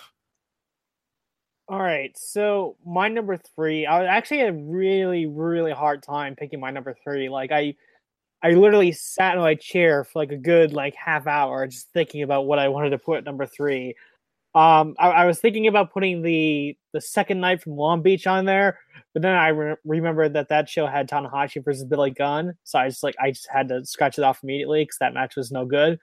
Um, and while there were a lot of actually really good Ring of Honor shows this year, I really can't in good conscience put any of them, you know, in a major show discussion. So I ended up I, I wasn't sure, so I ended up okay. I I knew that all the takeovers, the XC takeover shows are almost always deliver. So I decided to go with the best one of the bunch, which was Chicago uh, from May. And then, you know, that had the awesome Pete Dunne Tyler Bate match. And it had the ladder match main event of Authors of Pain versus Ciampa Gargano, which at the end of the show featured the big uh, Tommaso heel turn, which was pretty cool. Um, and then a lot of other stuff on the show was really good too. I think there was a women's three way on that show with uh, I think it was Asuka and Nikki Cross and Ruby Riott that was really good. And then I actually really enjoyed. I, I know people don't like Bobby Roode, but I actually thought the match he had on that show with Hideo Itami was actually really, really solid. So that that was my number three. And then number two, I had uh, Dominion from New Japan. Um, just a really there were there were some rough points, but overall, I thought it was a you know, really strong show from top to bottom. You had Okada, you know, Okada and Omega uh, in the main event, and then you had Tanahashi, Naito, and uh, Kushida Hiromu. Basically, basically that top of that card was basically a replay of Wrestle Kingdom, aside from you know uh, Goto, Goto and Suzuki and a few other things. Um, but my number one was was Wrestle Kingdom. Um, just just based on those final four matches alone, you know, uh, Kushida Hiromu, Goto Shibata, Tanahashi Naito, and then Okada Omega. I mean, those those were all that was a that was like a just a, such a strong way to finish the show. So I I couldn't in good and conscious put that any lower than one. It, it had, pretty much had to be my number one pick. Uh, all right, thanks, Sean. Um, let's see. Up next would be Michael, and Michael, go ahead. What was your picks? All right, so my number three was Dragon Gate's uh, Gated Destiny on November third, and this had w- one of the best uh, singles matches of the year. I feel like outside of New Japan, with Masaki Mochizuki defending his uh, Open the Dreamgate Championship against Susumu Yokosuka, and I just I if you listen to Open the Voice Gate, you know that Masaki Mochizuki singles matches are my crack. So like I was all about this match up and down. But like other than that, you had you had Shima and Dragon Kid defending against Big Ben, which is Ben K and Big R Shimizu. And as much as uh, CK1 gets gets crapped on as kind of a kind of an agent of controversy amongst Dragon Gate fans, I really really enjoy this match. Uh, Big R Shimizu is someone who kind of had the company on his back for a, for certain points of this year, and it was kind of great to see him with like a definite tag partner, as he kind of was always either a Triangle Gate guy or someone who just kind of floated around. And then the other match on that show that I really enjoyed was Ricochet's return to Dragon Gate for one week, where he faced off against Ada, which was really kind of neat having the two eras of Dragon Gate kind of conflict against each other and that. Uh, my number two show was uh, New Japan Sakura Genesis on April 9th. And other than the fact that the main event had my match of the year, so uh, of Kazuchika Okada versus Katsuyori Shibata, it just was a very, very interesting, compelling show with me. It was the one that had the uh, Takahashi versus Kushida one minute, 56 seconds match, which is one of the more unique matches of the year, which we kind of, as others talked about earlier, was one of the high points of that feud. But you also had Hiroki Goto versus Zack Sabre Jr. And I've always been a big Zack Sabre Jr. guy, so seeing him in that kind of uh, on that kind of level was was fun. Even though Suzuki-gun ruined it like they usually do. But you also had the uh, you also had a really fun uh, Taguchi Japan versus Lij match, which kind of started the Juice Robinson ascent and up the card where he got a win to Naito, which allowed him to challenge later on in the year. So that was my number two. Uh, uh, again, Shibata and uh, Okada was my favorite match of the year, so that made that show that much higher on my list. And then my number one is Wrestle Kingdom for pretty much all the reasons that Sean said. All right, thanks, Mike. Um, Connor, what was your show of the year ballot like? John, I'm going to warn you. This is a category where I start mixing shit up. With that in mind, my third place is Noah. Wait a second, uh, the other ones weren't. okay, so my third place was was um, Great Voyage in Yokohama, Volume Two from Noah, the show that we covered on the, my last podcast appearance. Yeah. Um, to reiterate some points from that, as well as you know, sort of aged with time, they are. Um, it was overall quite a very solid show. And I think one of the things that it did not fail to impress was just the sheer card. I remember that that was the whole thing before the show was that even people who like hadn't even like heard of 2017 no idea just look at this fucking card. It's got like Tatsumi Fujinami on it, and it's got motherfucking Moose as well, and like it just seemed like a, a fucking freak show in the best way, and it totally was. Like uh, that uh, that tag with Fujinami and also Mitsuya Nagai was just like so good, and it introduced Nagai to uh, the Noah roster, which, contrary to some people on Twitter who have said uh, who have said that Nagai is bad, he's actually great, and I love him, and I'm really glad he's here in Noah. Um, as well as that, you had just like uh, great matches for titles. You had uh, the Ratels uh, defending the junior tag in that aforementioned match against uh, NWA, which was quite fun. And then you had the heavyweight tag titles, which was uh, 50 Funky Powers getting their due finally in what was a great match. Then you also had um, uh, the junior heavyweight uh, title between Harada and Ishimori, uh, where Harada actually managed to win the title, and that was just like, uh, boy, that was a ripper of a match. So it was.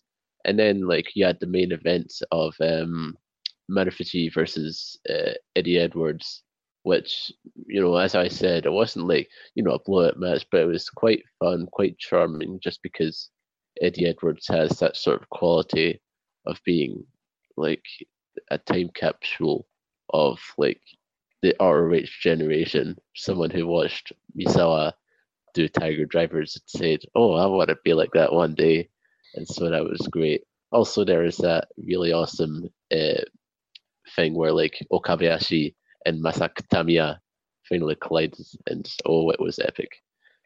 And my second uh, pick took place at the same arena. This was Pro Wrestling Love in Yokohama by Wrestle One. Um, this was my first show watching Wrestle One after it got like a lot of buzz, and I found it to similar to to the Noah show be quite like an overall solid show.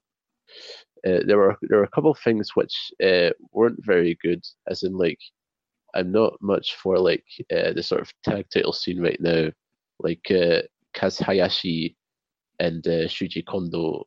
Uh, you know, I'm not. I don't really like them in this current role. They don't really like pop out to me much. As in, like otherwise they're good, but I know it's not doing anything for me, like with the tag tails. And also the cruiserweight division uh, is shit. But Yeah. Andy Andy Wu versus uh, Yoshi Yoshioka, it made me laugh at least. So, but other than that, everything was like quite solid. As in, like I was thinking when I saw like the Ito versus Tachibana fight for the uh, result championship, how how just how you know Tachibana his express will was just like making sure Ito was this big monster who beat him for a title, but even so, he remained such a what's the word? Such a competitor, you know, who like you can you could see how he could perhaps win this match. You could see how you know he took advantage of the arm bars. He had the canes as well, but then also you know uh, Ito, the big uh, monster, he just like went back from it, it like you know cracked the canes over himself, and then won, and it was beautiful. And then there was also um uh, the uh, the main event of Ashino versus uh, Ikemen uh, Kuroshio, and that was like just like really good. Just watching these two guys who, you know, it was it was really a sort of like uh, a facsimile of Wrestle One itself, where it's these guys who you know are sort of coming up from you know more or less nothing, and they're just trying to make their own stars, make their own history, uh, just with their sheer skill and potential. And uh, that's what I think that main event accomplished. And, you know, it was just like great stuff. And then my number one uh, pick was uh, Masashito Kakiara produce Kakiride. Uh, because this was out of all the shoot style sort of stuff that happened this year, I thought this one was just probably the purest because you looked at you look up and down the card and you have guys like um you know uh, Hideki comes along with a great match with uh, Nomura T Type, and then you also had like uh, the likes of Tatsuo Nakano and um, Daisuke Nakamura, uh, who who really impressed me in his match there, as well as that really awesome match where you know Minoru Tanaka comes to face Masakatsu Funaki and he just eats shit. It was great. I loved it. Um, and there was also uh, an appearance by Akira Maeda, which automatically makes it great. I, I had hopes that that would count as like him being able to uh, qualify for the rest of the year, but I'll compromise at that. And overall, just like a lovely show, which I would recommend for anyone. Uh, just like uh, up and down the cards, and like all the matches, even the ones, that, uh, especially the ones that I have included yet, uh, were just amazing. And uh, yeah, that's about it. All right, thanks, Connor. I told the story before, but I was so pissed when I found that show was like the day I left Tokyo for Osaka on my trip because I would have loved to go to that. What are you gonna do? Yeah. All right, Dylan. Uh, what were your show of the year picks? First of all, I have to say to Connor, how dare you besmirch the good name of Drunk Andy by criticizing the division of Wrestle One? But since you picked Cocky Ride at one, I will I will forgive that. My three for shows of the year at number three, I went with Ice Ribbons number eight thirty two show Ice in Wonderland from It's, August twenty seventh. it's my favorite name of all the picks. yes, uh, that's what I bring to the table on this show, John. Good looks and good names. now, on, on, this, on this show, we had a really first of all, they we had the debut of a rookie wrestler named Asahi taking on the legendary Manami Toyota in what was actually a really underrated and fun and great match, which the crowd was totally into. We saw Tsukasa Fujimoto on the outside cheering on the rookie. It was one of the best like rookie debut matches I can remember, especially of last year. And the card up and down had such a great variety to it. There was a hardcore match that happened after it with Akane Fujita taking on Kaoru. And, you know, Akane Fujita, she's like a hardcore wrestler in Ice Ribbon, but her match with Risa Sera was like really bad. And so she she was able to really rebound on this show, and I was happy to see that. And I think the match everyone knows from that show would be the best friends match with Arisa Nakajima. Uh, Arisa got a number one vote for most outstanding from a great voter. They took on the team of avid rival Misaki Ohata and Ryo Mizunami, and they had like a three match series in August that had a couple of great matches, but this was actually my favorite one. And the main event for the Ice Cross Infinity title, Sera defending against her partner Maya Yuki. Um, they they're usually a tag team called Azure Revolution, and they they really had the best match of either of their careers. I feel like because neither one are great wrestlers, but somehow in this main event, whether the story, the intensity shown by Maya, worked really well. And uh, there was actually another great match too, an elimination match, which was a great storytelling. If you followed Ice Ribbon for the Date team Date, they they ended up losing, and Nagasaki Mariko and Nagasaki finally got revenge after all year of being kind of you you know under them. So I thought it was great storytelling, up and down, a great card, and a great name, as you mentioned, John. So Yeah. that's worth it. Ice in Wonderland. Ice in Wonderland, baby.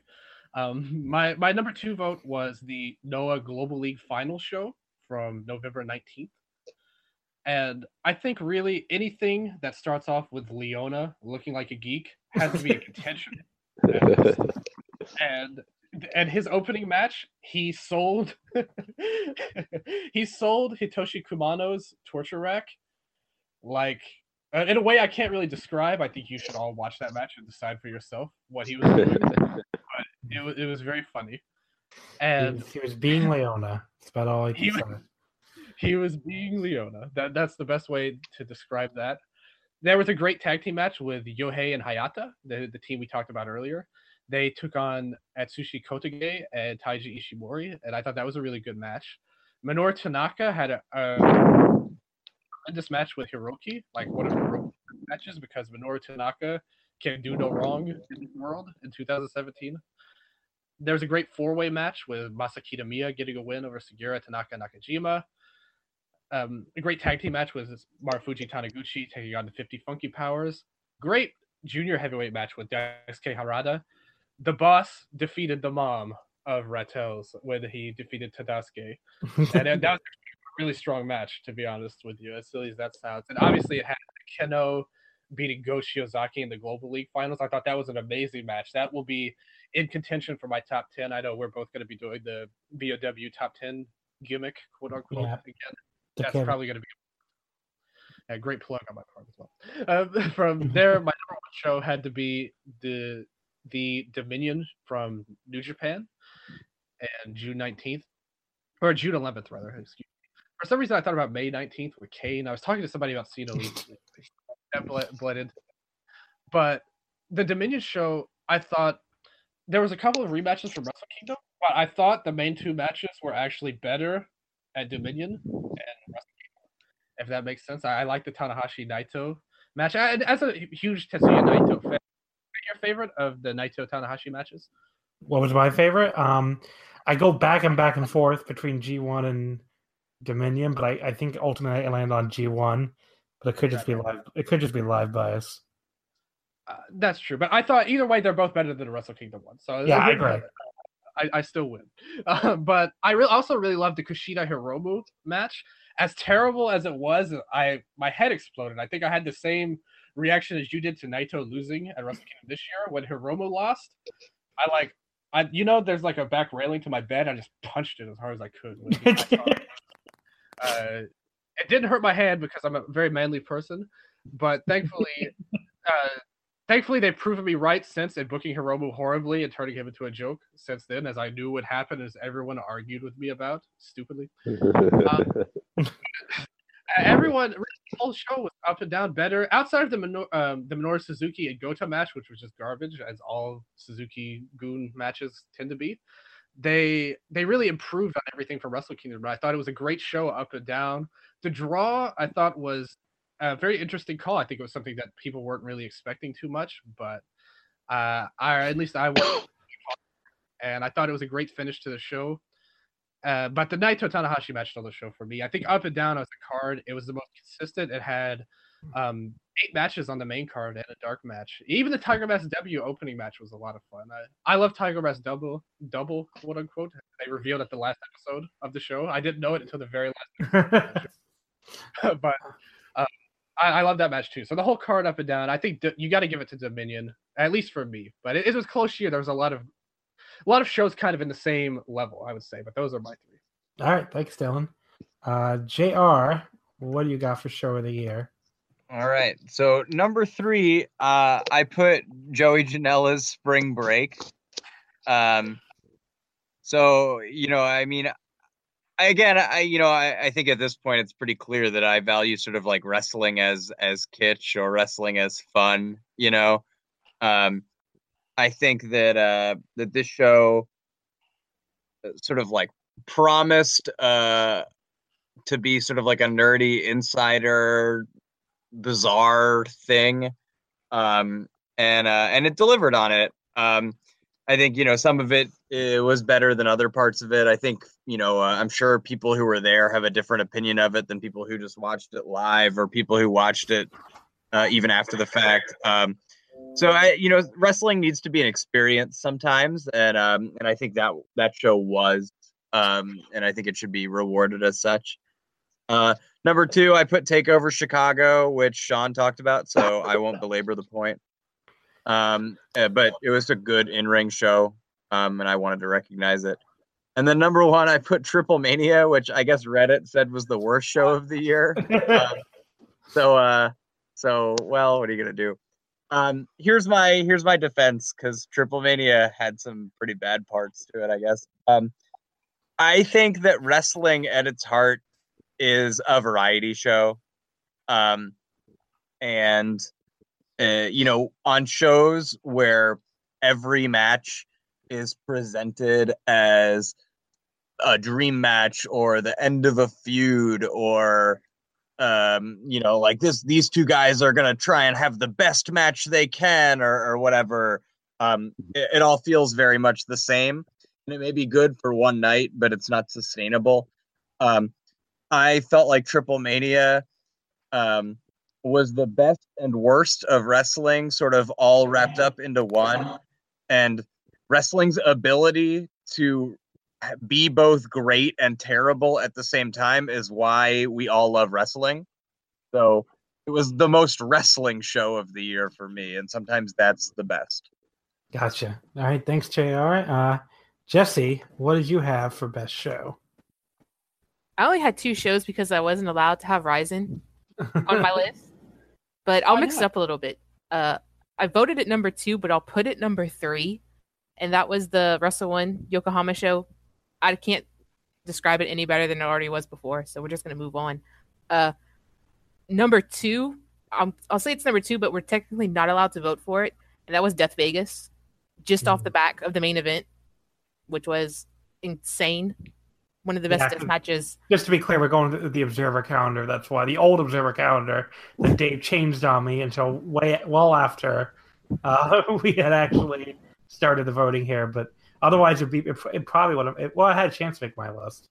So So uh, just off the back of that main event, uh, some people said it's the best death, ma- death match they've ever seen. I, I don't know about that, but it was certainly just that match was just crazy. And then my number one show was DDT Judgment, their 20th anniversary show. Uh, it started the reigns of Sasaki and Takeshita. It had the Dynasty Warriors match where everyone dressed up like Dynasty Warriors characters. It was awesome. And uh, callbacks to some of the old guys that used to work DDT it was just a really fun show. Yeah. All right. Thanks, Jesse. Uh, Alex, what do you have for show of the year? Uh, my third place choice was Noah, the Great Voyage in Yokohama from March 12th. And that's really off the backs of two matches. That was Hiroki and Taiji Ishimori versus Daisuke Harada and Tadasuke. And then Kenoh and Sugiura, Sugiura versus Kitamiya and Muhammad Yone. And there's not much else to say about the match. I just really loved those two matches, and that carried the show for me. And felt like I didn't get to watch much this year, so that stood out for me. Uh, my second show of the year would be All Japan Champion Carnival Day One, because like I'm not saying other promotions in Japan don't have like true heavyweights, so to say, but it feels like All Japan, like their heavyweights wrestle like heavyweights and look like heavyweights. And a lot of the matches on that first day were really good, like Kai versus Zeus, Kento Miyahara versus Jake Lee, Joe Doering versus Daisuke Sekimoto, and then Suwama versus Shuji Ishikawa. And another thing that I appreciated from All Japan compared to Noah and New Japan throughout the year was that all of these matches were less than 15 minutes. Yeah. And I really appreciated that. Because even if I like two guys and I'm invested in a feud, once you go over 30 minutes or 27 minutes, my attention span really starts to get thin. And Yeah. yeah, my first, my number one pick was Sendai Girls Big Show in Sendai 2017. It features my match of the year, Chihiro Hashimoto versus Meiko Satomura. And then it had one of my favorite tag teams, Dash Chisako and Karu. They defeated Strong Style Rush of Alex Lee and Mika Shihime. And then it had Ami Sato's debut, which was a pretty good match. Her nose got busted open, so it made a really great visual. Neo Momono got to be a bit of a dick against another rookie, Manami.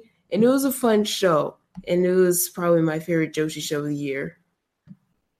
All right. Thanks, Alex. Um, Lawson, what do you have for show of the year? Yeah, I uh so for me, uh my number 3 was uh NXT Takeover Chicago. Um it was yeah, I mean the Pete Dunne Tyler Bate match really is what uh it just is one of the greatest NXT matches of all time. Probably one of the best matches um this decade in that whole company. Uh I just think uh a seminal match for uh, British wrestling in uh, North America, and just uh, yeah, I mean, I you know, I don't know where Pete Dunne and Tyler Bate are going to end up in this company or whatever, what but it's, I feel like it's going to be a match we look back on and be like, this was this was a this was a seminal moment. This was a a big deal um, because I it was it was even better than I think I expected going in. It was uh, it was something else. Um, my number, t- uh, and, th- and also another good stuff on that show. I should say the, the ladder match main event it was really good. It had that amazing angle afterwards with the turn. Um, I also liked that Bobby Roode, um, Hideo Itami match, and even the opener with Roddy and um, Eric Young. I thought was really fun. I thought it was a really fun like babyface gets defies the odds and gets the win type of match. Uh, so yeah, just a fun show, up and down, easy watch with a with a one incredible match. Um, so my number two was uh, New Japan Dominion, um, for all the reasons that's been stated before. Um, I uh, love that one hour draw. I could watch it over and over again, especially the the maybe the last twenty minutes of it.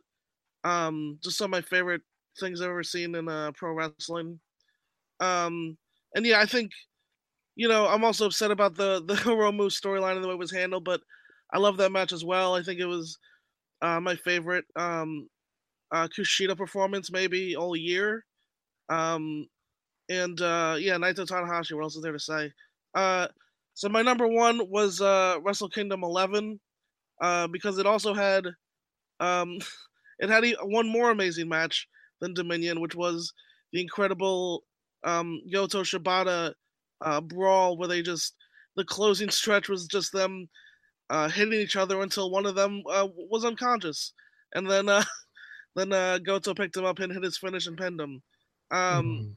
And uh, I even people I guess in the moment were like down on the undercard, but I even enjoyed the undercard of, of that show. Uh, well, some of it, like um, I really enjoyed the uh, junior heavyweight tag match with the Bucks and Roppongi Vice, and um, uh, this the the Juice and Cody match uh, maybe wasn't a great match, but it was that sucked. yeah, I know.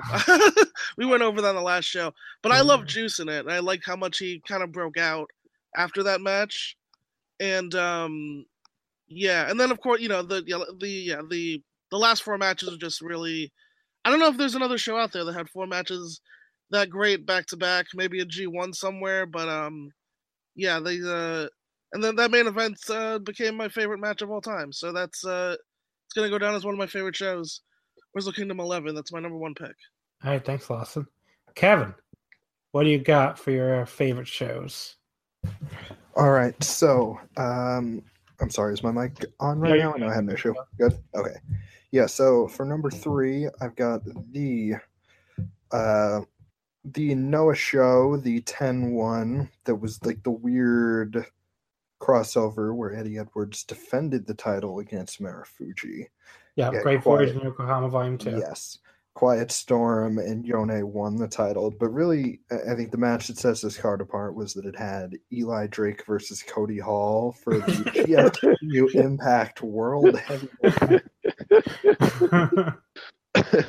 but in all seriousness, yeah, this uh, this card actually ruled. Like it had like a ten minute Minoru Tanaka versus Kumano match that I loved. That was really good. Yeah, the the junior title uh, match was great, and Harada won the uh, junior title. So that was my favorite Noah show of the year. When I thought basically all those shows were good. And then let's see, number two, I had the uh, Janela Spring Break show. Also, I think mostly the same things uh, Jr. said about it. It was just a fun, wacky sideshow, and especially like US indie stuff, which is really kind of homogenized at that point. There's not very much stuff that's just kind of a lot of fun. Yeah. And this one definitely was. And it had a Matt Riddle versus Dan Severn match. Which is definitely just my personal kind of weird thing. And then number one was the uh, Nick Gage Invitational, which, if you're a Nick Gage fan, or really if you like death matches, I do think you sh- you have to watch this. Just everything on here, other than they booked the Nazi guy, but at least he uh, got knocked out in the first round. This had my favorite of the uh, Nick Gage versus Matt Tremont matches, which are all great death matches. So, all good stuff. All right, thanks, Kevin. Um, my three picks, I had Wrestle Kingdom in third. Um, you know, I, I think even though I'm not as high on really on Okada Omega as some people, I think you can't really ignore those last four matches. But unlike what um, Lawson said, I did think the undercard was pretty terrible. But the last four matches did save it, so I have to give at least a third place vote. Um, second place, I had the Championship Carnival Night One show. Um, a lot of the same things Alex mentioned. I just thought this was such an awesome show of just like, you know, the best collection of like sub 10 minute and 15 minute, like really awesome matches you're ever going to see. I thought this was just a really, really fun show. And then first place, I had DDT Judgment. You know, again, just like Jesse said, I thought the the high end stuff was really good. Uh, you know, Harashima and Takeshita was a, a really good match, and then you know the samurai stuff was just amazing. And you know, uh, Sasaki and Jun Kasai too was a friggin' awesome match. So, yep, Judgment was my pick. As far as the final results, uh, Wrestle Kingdom 11 took first place with 84 points, 14 first place votes, so ran away with it here. Second place was Dominion, uh, 36 points, three first place votes. Third place was DDT Judgment, um, 18 points, three first place votes. Uh, in fourth place was NXT Takeover Chicago, uh, 17 points. Fourth, fifth place was the All Japan Champion Carnival Night One show with 13 points, and sixth place was the Nick Gage Invitational Two with 10 points. Interestingly enough, all three of those did not get a single first place vote, but still managed to finish double digits. Um, the other shows that got a first place vote were Sakura Genesis, Ryogo- DT Ryogoku Peter Pan, Dragon Gate Gate Destiny, um, Janela Spring Break. Uh, we heard about Copyright already. Progress Orlando, All Japan 45th Anniversary Show at Sumo Hall, Triple Mania, and the Sendai Girls Big Show in Sendai. So some of them we talked about already. Some of them were, you know, people who weren't on the show. But there you go for best major show. All right, best tag team. Before I turn it over to Sean, I just want to say to everybody, keep it concise because we gotta get through three more categories here, and we got like about an hour left. So tag team, very quickly, Sean. All right. So for my number three, uh, even though I'm not going to vote them as my number three in the Observer Awards, I did here because they're going to get a lot of votes in the Observer Awards anyway. But I have Young Bucks at number three. Um, I thought from based on what I saw in Ring of Honor from them this year that they had a very solid year. Uh, their ladder match with the Hardys at WrestleMania weekend was far and away, I think, the best Ring of Honor match this year. So they were easy number three for me. Um, and then some of the New Japan stuff they did as well was was very good as well. Uh, and then number one and number two, well, actually number two, I are number two and number one are sort of connected for me. Uh, I have New Day number two and Usos number one. Uh, just you know, they had an incredible feud this year, and all their matches were awesome. And I, for me, they earned number one and number two, uh, with Usos as number one and New Day, and uh, New Day at number two, uh, just just based on those matches alone. So, all right, thanks, Sean. Uh, Mike, who'd you have for tag team?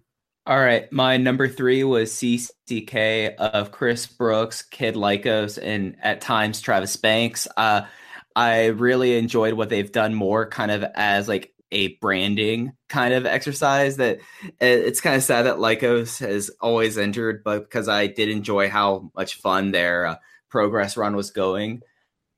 Uh, my number two was Naruki Doi and Masato Yoshino, probably my second favorite tag team of all time. And they kind of came back in and gave CK1 the best tag match of their reign. And then they probably had my favorite uh, Dragon Gate tag team match of the year with uh, Sapa. My number one is Doom Patrol of Chris Dickinson and Jaka. And I, when I was doing this category, tag teams were like the hardest ones, but the one that like I knew I had as my number one was was Doom Patrol, and that's because they've had like great matches against teams like South Pacific Power Trip, who I would probably would have ranked really highly if TK Cooper wasn't injured and had his visa issues.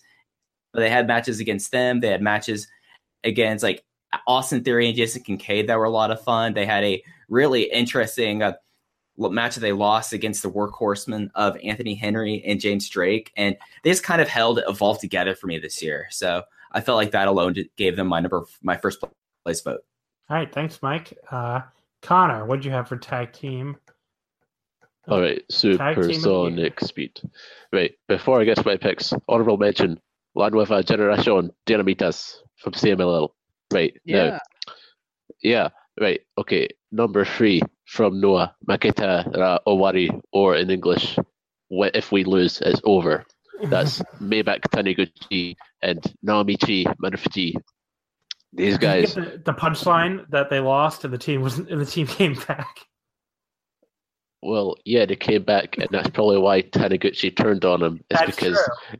he fucking lied, and uh, and so just despite the terrible end that this came to, uh, these two were a true gem in Noah, as in like Marufuji, he's old and he's tired, and so he shouldn't. He, he probably shouldn't be in like top title matches, but in tag matches he can really excel. Uh, and it's where his charisma as the current de facto ace of Noah sort of pops out. And Maybach Taniguchi, he is WON most improved in my opinion. He yeah. is uh, an amazing big guy, and just like his ability to uh, create finishing stretches and just get the crowd on their feet is unparalleled. Now, uh, number two is a sentimental pick. It's Yoshihashi and Hiroki Goto. Yeah. Uh, now, I choose these two because they're my boys, and also I like when they do the moves and then they do the and then mm-hmm. pose. It's very endearing and I like it. And then number one is, of course, Ratels. And this refers to any combination of the four Daisuke, Harada, Tadasuke, Yohei, and Hayata. when you look at these guys, they, they, they're arguably one of the things that anchored Noah and it's uh, what people thought were its darkest days.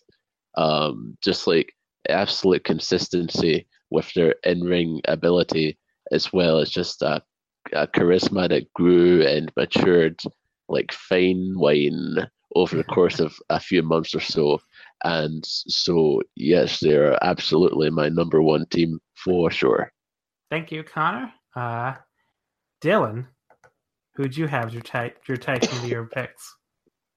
Yes. Um, I just want to say good pick on Yoshihashi and Goto, Connor. And I feel bad in these awards whenever you know somebody brings up these evolved teams, uh, like like we did earlier, because I, I want to like them. I, always liked the evolved style, but Flow Slam's such a piece of garbage. I just want to like slap everyone. if I could, if it was illegal, you know, because I think that's illegal if you slap people. Yeah, But- unfortunately. But besides that, um, my tag teams of the year are Double X at number three, the team of Taiji Ishimori and Hiroki, a team I, I talked about in my feud of the year.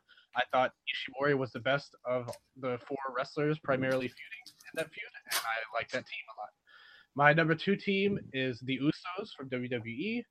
I love their matches. Uh, the Hell in a Cell match with New Day is in my top three for WWE. One of the few bright spots of the year for that company. I love their promos as well. I think that when we saw Chad Gable and Shelton Benjamin try to do their promo style and fail miserably, that uh, assured me that what they were doing was very unique and special. My number one is Strong BJ of Daisuke Sekimoto and Yuji Okabayashi, whether partners or enemies in, in some cases in Big Japan. I think they've done a lot of great things. And it really started from the very first day of this year when they had that match with the Twin Towers where Sekimoto got running headbutted by Shuji Ishikawa and blinding himself to like right away. It took about two seconds and he had a crimson mask on. And they've had a lot of great matches in Big Japan, All Japan, anywhere they go. They are awesome. And I'll close it out by saying if anyone voted for Okami, uh, John, I hope you make the executive decision to have their vote revoked. um, what if they vote for Okami All Japan only? Parentheses. Okay. That didn't happen. Stop. no, stop it, didn't happen. It's true. All right, uh, Jr. Who, what were your tag team of the year picks? Uh, real quick, um, I number three, I had the Usos. Uh, people have talked about them; they were really great, a bright spot for WWE. Number two, I had Micro Man and Gallito, and number one, I had NGD. All right, thanks. that was I said keep it concise, and Jr. was like, "You want to see concise, motherfucker? I'll show you concise." Well, people already talked about mine. I, mean, I can't Oh. talk about Micro Man a fourth time, you know. That's true. All right, thanks, Jr. Uh, Jesse. Oh, by the way, before I before Jesse gives hers, I did look this up. Someone did vote Okami third place. I'm not going to say who, but Dylan can Dylan can stew about it, I guess. Uh, Jesse, who's your what were your tag team of the year picks?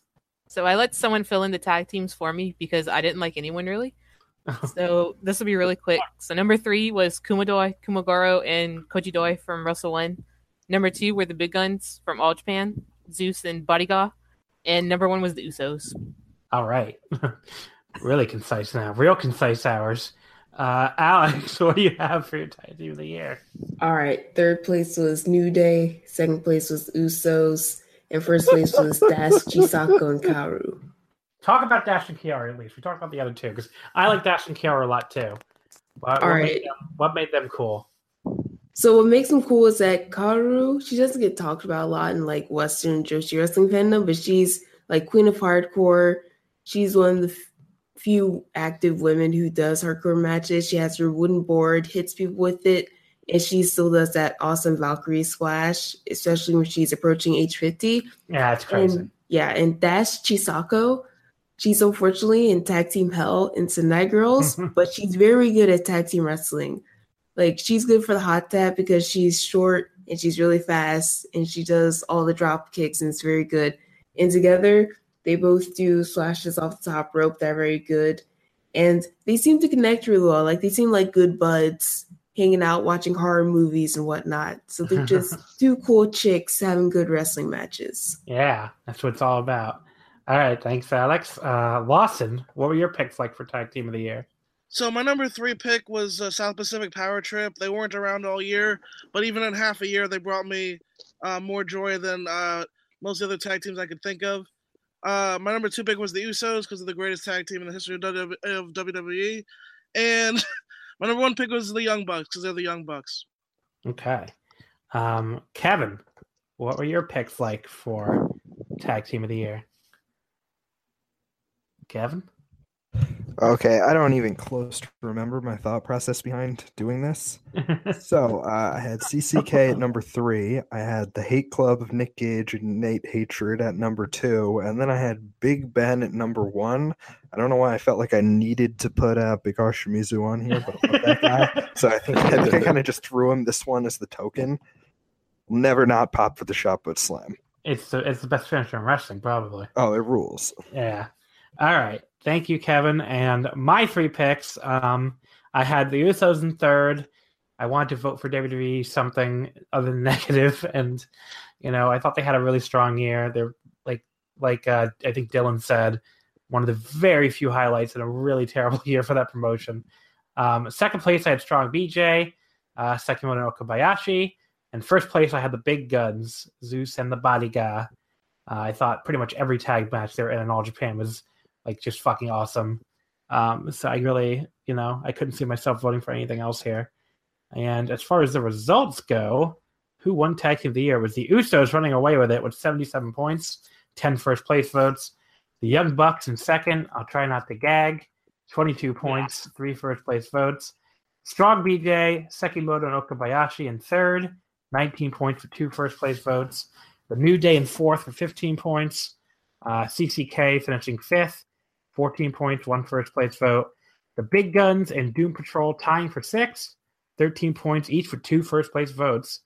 Um, Nuevo Generacion, whatever. I'm sorry, my Spanish is really terrible. 12 points, two first place votes. And the South Pacific Power Trip bringing up the rear in ninth, 10 points, one first place vote. Um, the others received a first place vote. We heard about three of them already Ratels, Big Ben, and Dash and Kaoru and there's also Ringkampf from WXW. So there you go. Um, then let's move on now to our second to last category here, which is match of the year. So, Sean, what was your match of the year picks? All right, so my number three was the uh, main event from Wrestle Kingdom 11, which was, of course, Okada versus Omega, the first match. Um, you know, I, I, don't think there's anything else that can be said about that that hasn't already been said. You know, it was, a fantastic match. Um, and and like I mentioned earlier, kind of opened the door because of all the buzz it got for new fans. So in that regard, it was it was historical in a way as well. Um, though I, I, will say at the time, you know, I, I when I watched it, I even though I thought it was amazing, I still kind of thought that they kind of left some of the tank I just thought they could do better. Or they, they, they, they were able that, match was great, but they had the ability to put on a better match in the future. And that match, and I know, you know, John, you're not gonna like this pick, but I my number two was the when you need mealtime inspiration, it's worth shopping Kroger, where you'll find over 30,000 mouthwatering choices that excite your inner foodie. And no matter what tasty choice you make, you'll enjoy our everyday low prices, plus extra ways to save, like digital coupons worth over $600 each week. You can also save up to $1 off per gallon at the pump with fuel points. More savings and more inspiring flavors make shopping Kroger worth it every time. Kroger, fresh for everyone. Fuel restrictions apply.